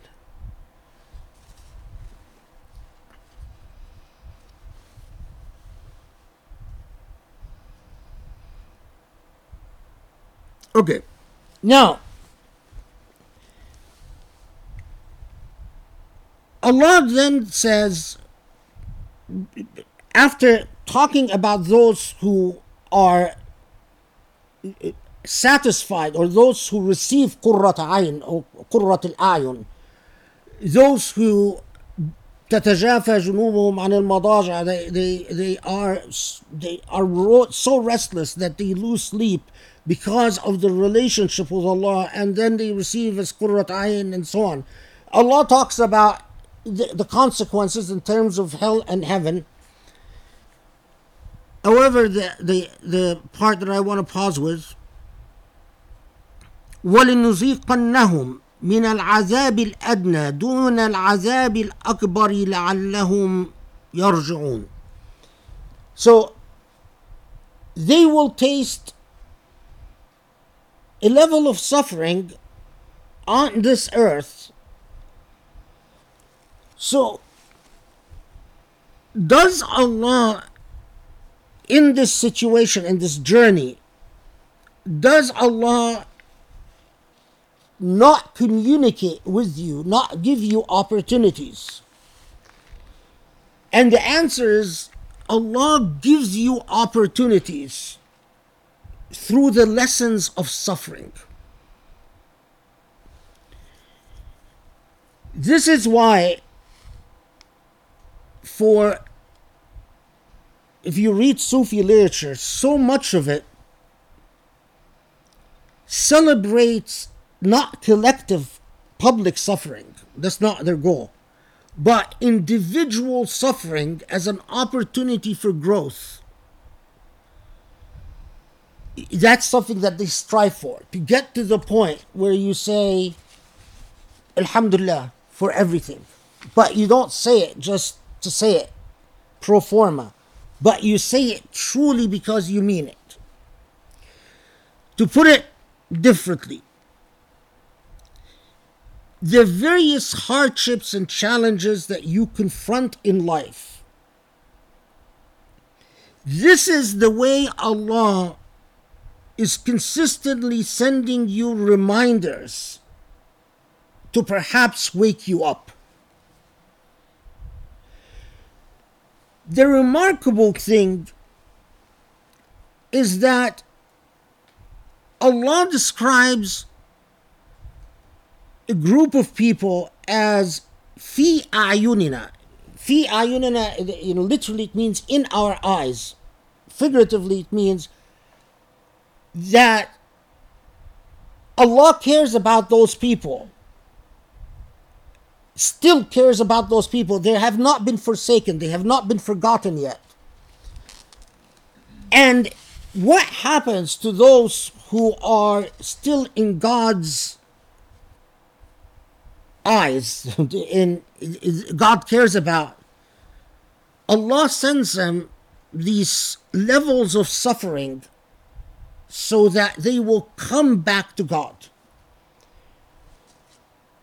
Every time you're afflicted with hardship, and that hardship makes you more diligent about your prayer, makes you focus more strongly in prayer.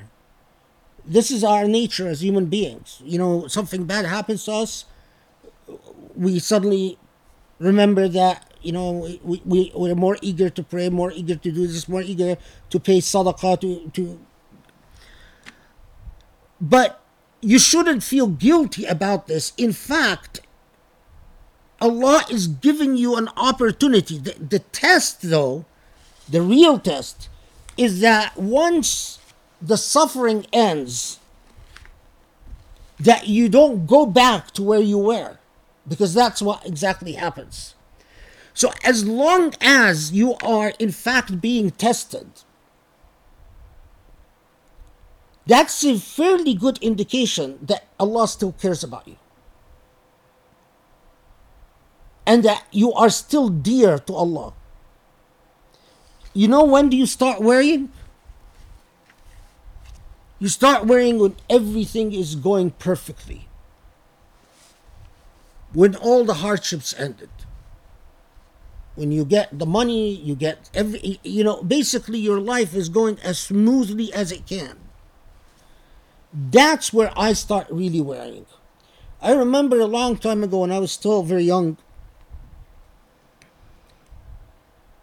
You know i, I was always doing well in school and so on and so forth.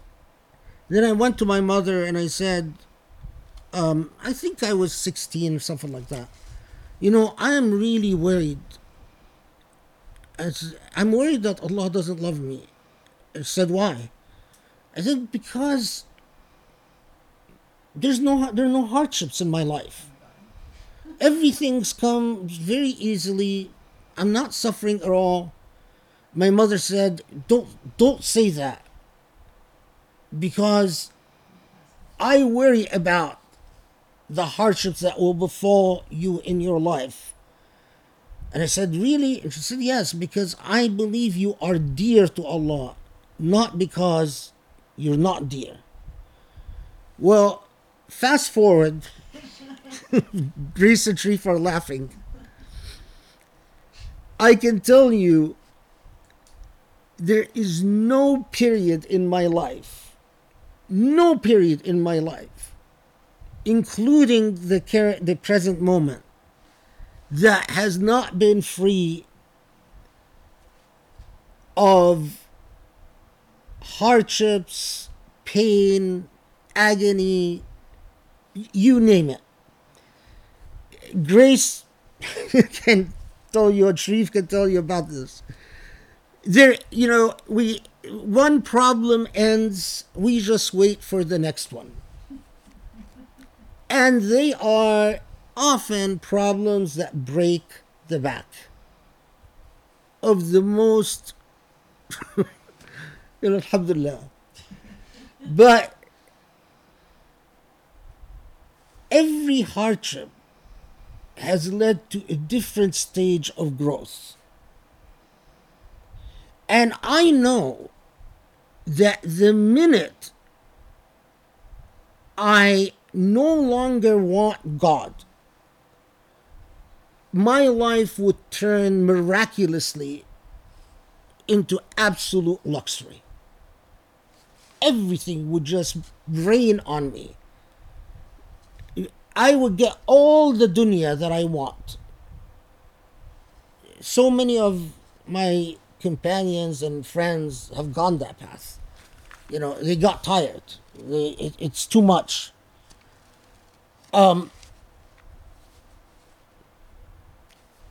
so, these tests that Allah sends you is لعل لعلهم يرجعون so that you will turn to Allah and your suffering is not forgotten and is, Allah is not oblivious to that suffering that suffering might actually make you because you might by your own nature not be among those who will lose sleep because of your love for Allah and because of your passion for God.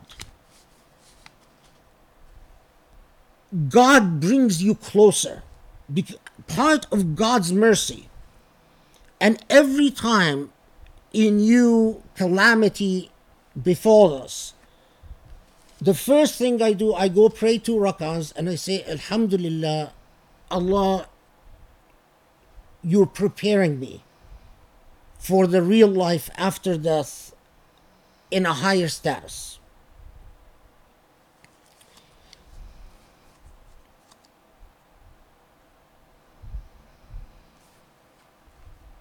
Okay. Having given you that,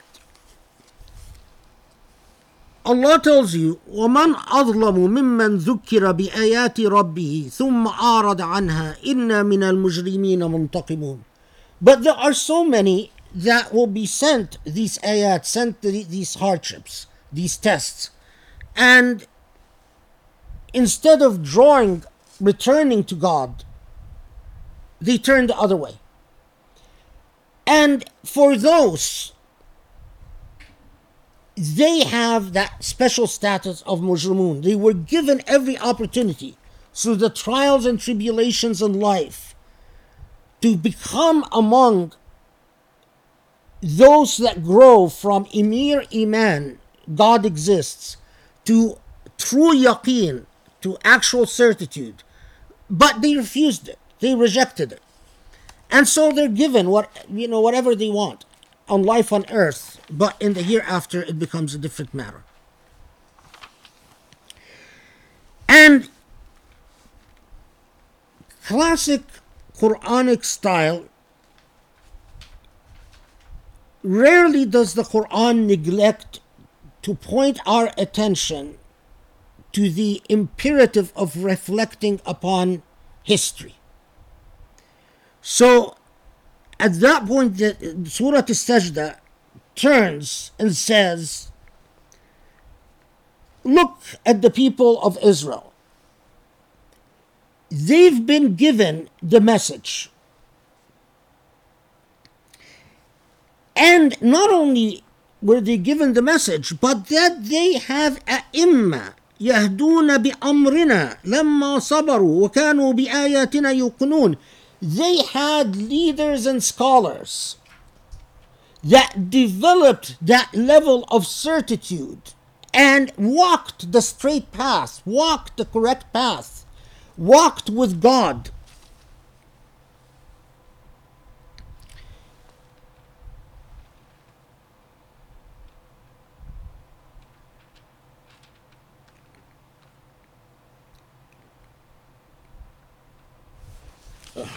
Where is it? Hold on one sec. Sorry.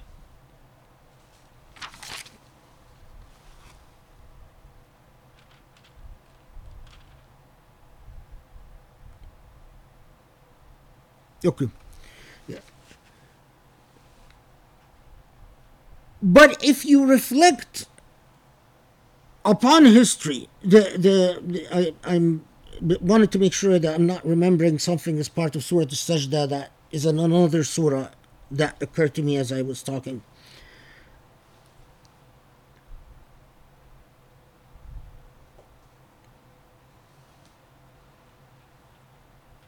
Yeah. Okay.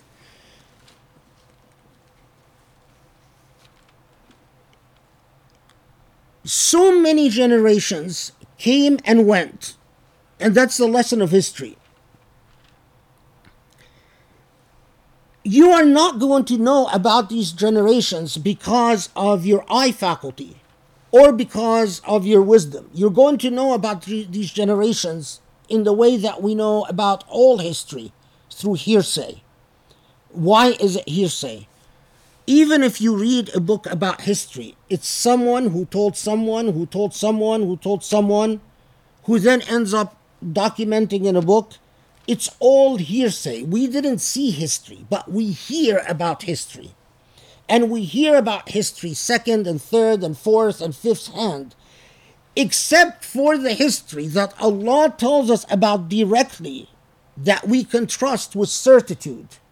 All other history is hearsay and negotiated through the faculties of our mind, but the major instrument is sama, is the hearing about the past.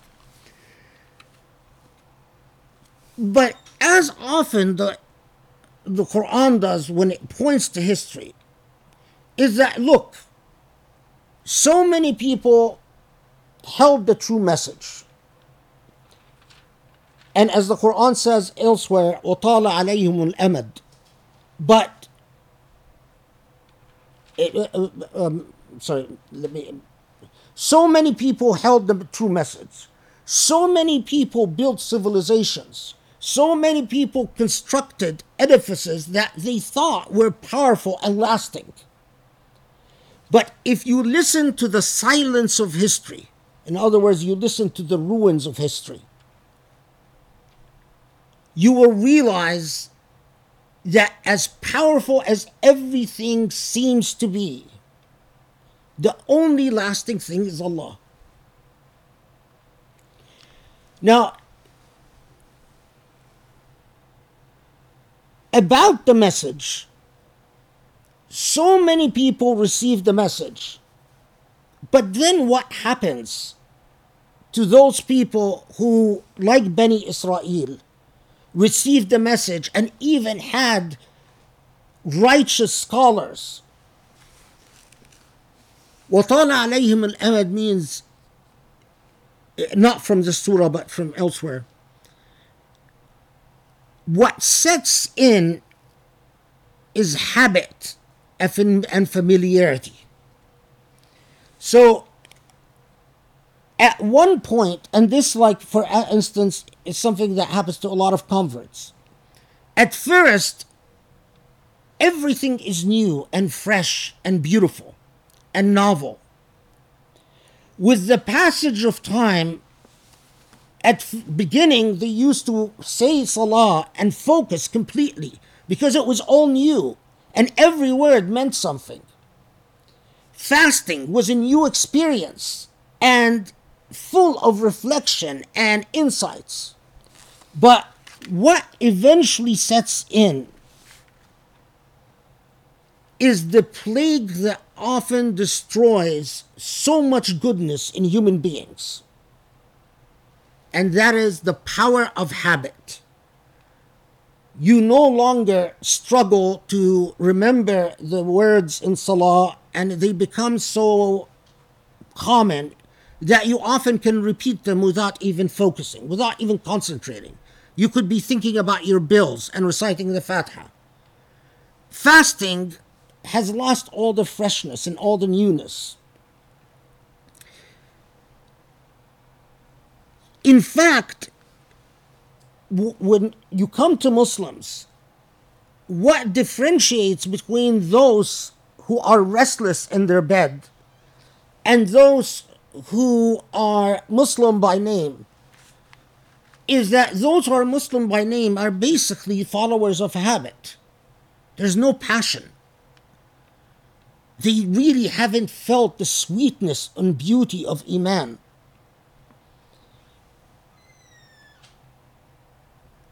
If they're lucky, they will use the hardship that befalls them as a path towards rekindling their relationship with the divine. If they're obstinate and arrogant, hardship will make them indignant and angry at the divine. And then the- it's lost.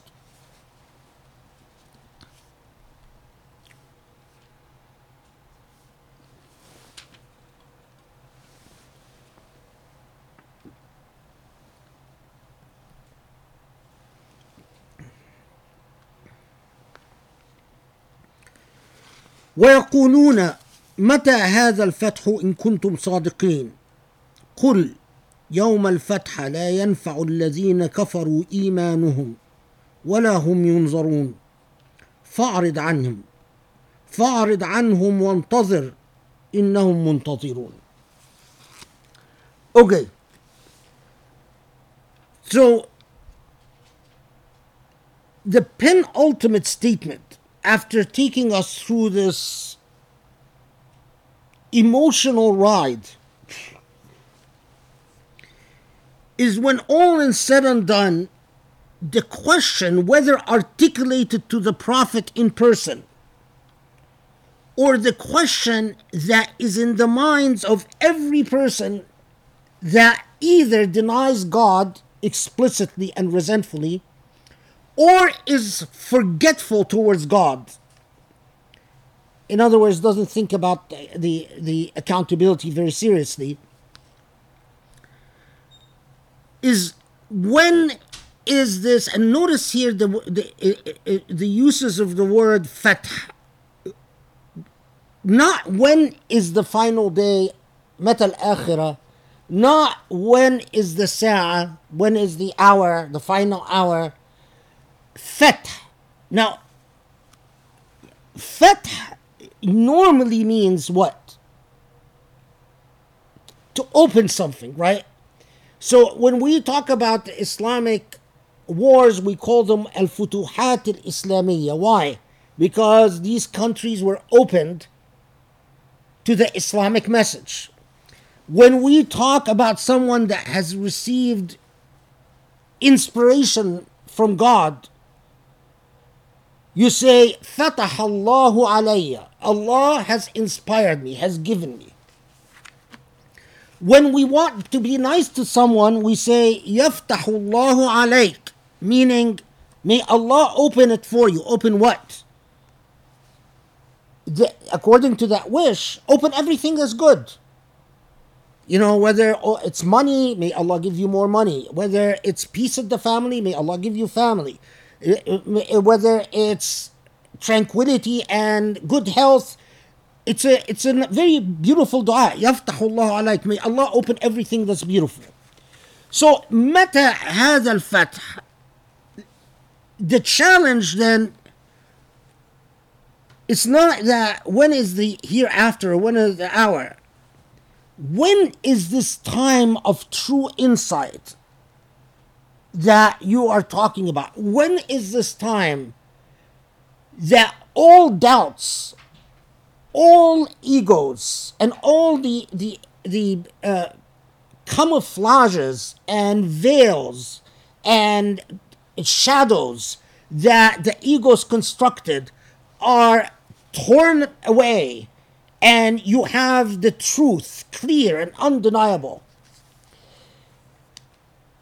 And then the statement of Allah subhanahu wa ta'ala Rasul alayhi salatu very sober and very sombering. Tell them, turn away and tell them when that day of certitude comes, it will be too late. فانتظر إنهم منت- منتظرون. So wait, not wait as we will wait, as sometimes the Quran says, inna muntazirun but here wait as they as they will wait. Meaning they are in a conflicted state. They are in a state of forgetfulness. They are in a state of lack of true certitude. Because ultimately they haven't experienced the coming of the next stage. So, you, Prophet, and here is the formation of the Sunnah of the Prophet, remember. That's the response you give and turn away from them. Know that there is no resolution, and often, and and and as we will see, inshallah, repeatedly the Quran reminds the Prophet and reminds us remember that there might not be a resolution in your lifetime. You might not see the end of the Byzantine Empire. You might not see the end of this zalim or that zalim, this tyrant or that tyrant. You might not see the, the end of the entire story because you don't see the span of history. But turn away from that because that's not your business. So, Surah Al-Sajda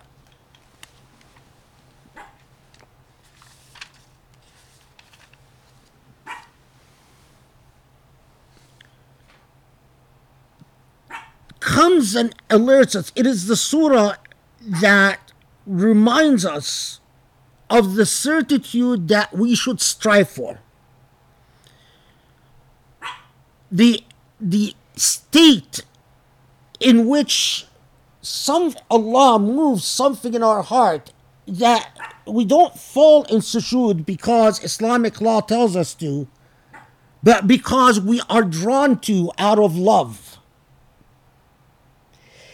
And that the state of doubt it's as if allah says i know i know that when you have doubts you're going to have doubts about the truthfulness of the revelation and a state of as you grow up and your consciousness and your ego grows you're going to start having doubts about that there's an afterlife is it real we're going to die and come back Really? This life seems so powerful.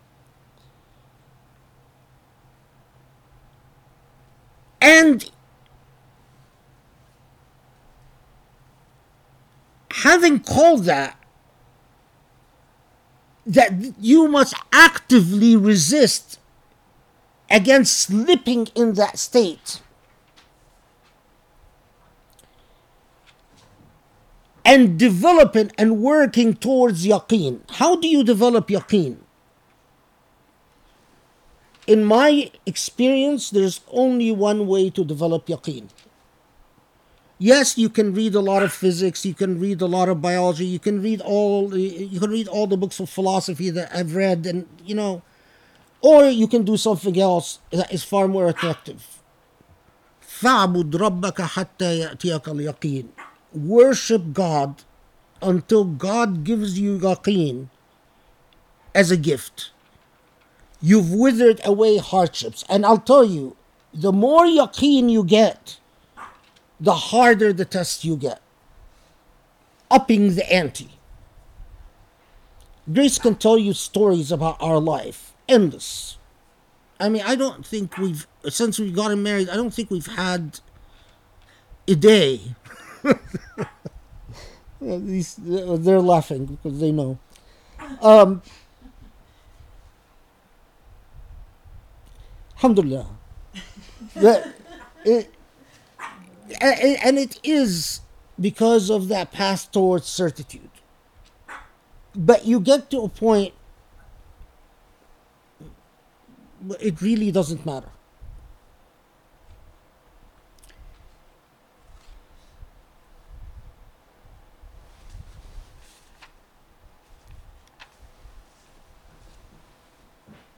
And notice how personal this journey is.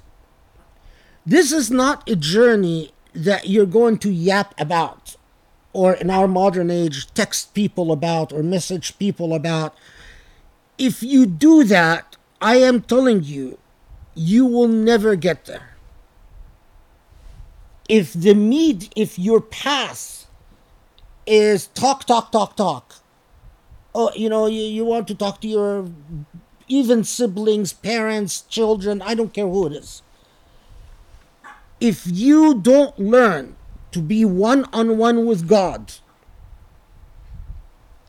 no one sees you and no one will ever know about the moments you will experience. If you are not comfortable, you know, there are people who are not comfortable being by themselves. Well, here, if you're not comfortable being alone with God, that path to certitude will become very difficult. It is notice how highly personal it is. And because it is personal, فَارِضْ عَنْهُمْ Turn away from them, meaning what? Don't argue. Don't try to convince the unconvinced. Those who come to you, you can tell them, you can teach them Surah Al Sajda, but beyond that, that's it. There's no place for arguments. The nature of Iman, the beauty of Iman,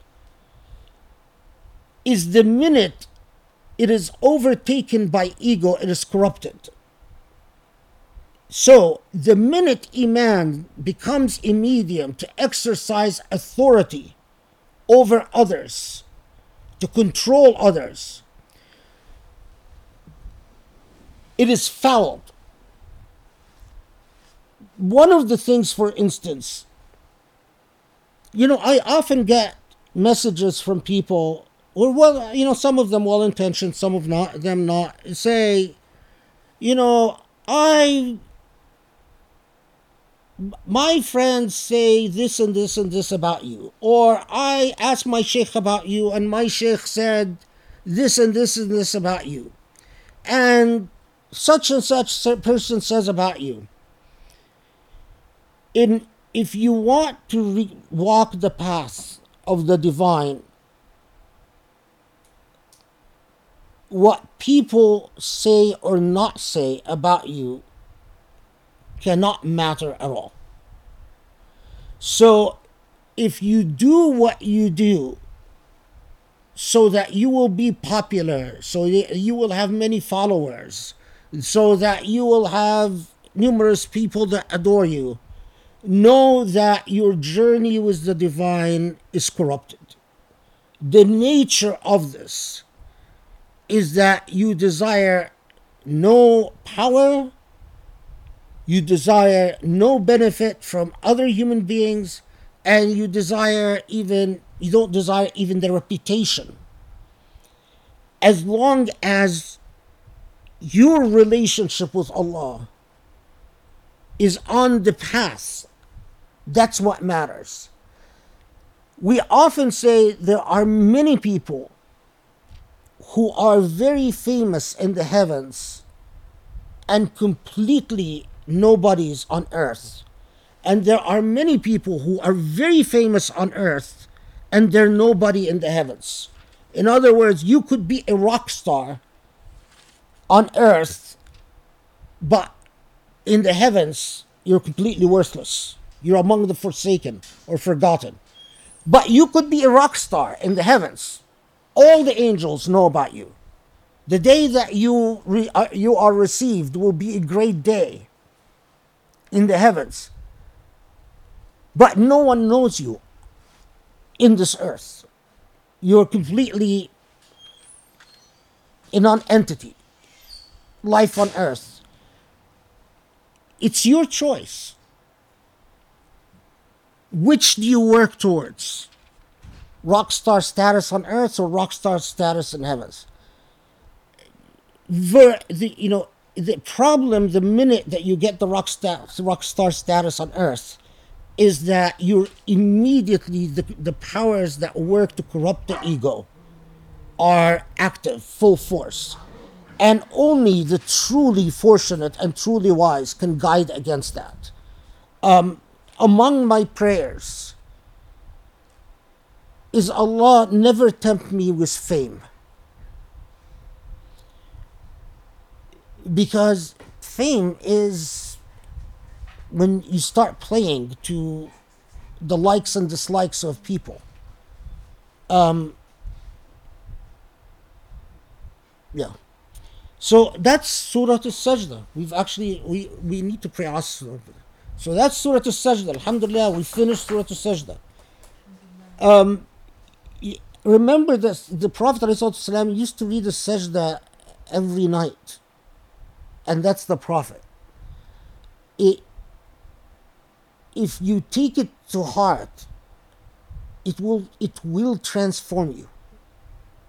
If if you become obsessed with I want to become among those who تتجافى جنوبهم, who become restless in their sleep, not because of their you know latest crush uh, in in Arabic culture, I don't know about here in, in, in Western culture, but American culture, but in Arabic culture, you know, people write all these poems about how they can't sleep because they're loving with someone. Just like looking at the moon and not and losing sleep are the two clear signs that you're in love with someone.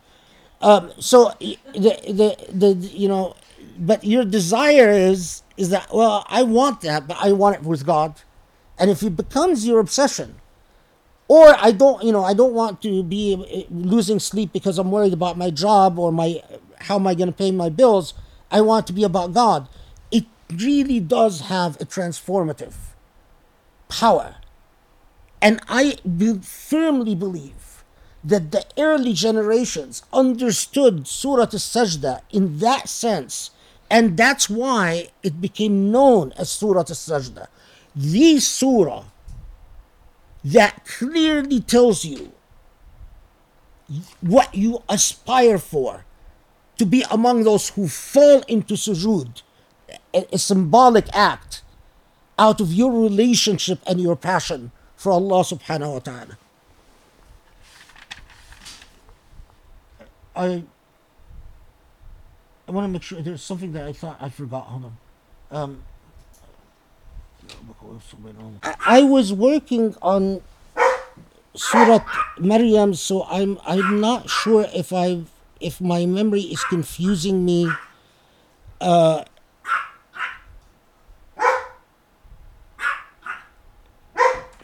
there is a discussion in either Surah Maryam or Surah Sajda about Wuddullah that those who seek the path of Allah يجعل الله لهم ودا Wuddullah is a relationship of love with Allah.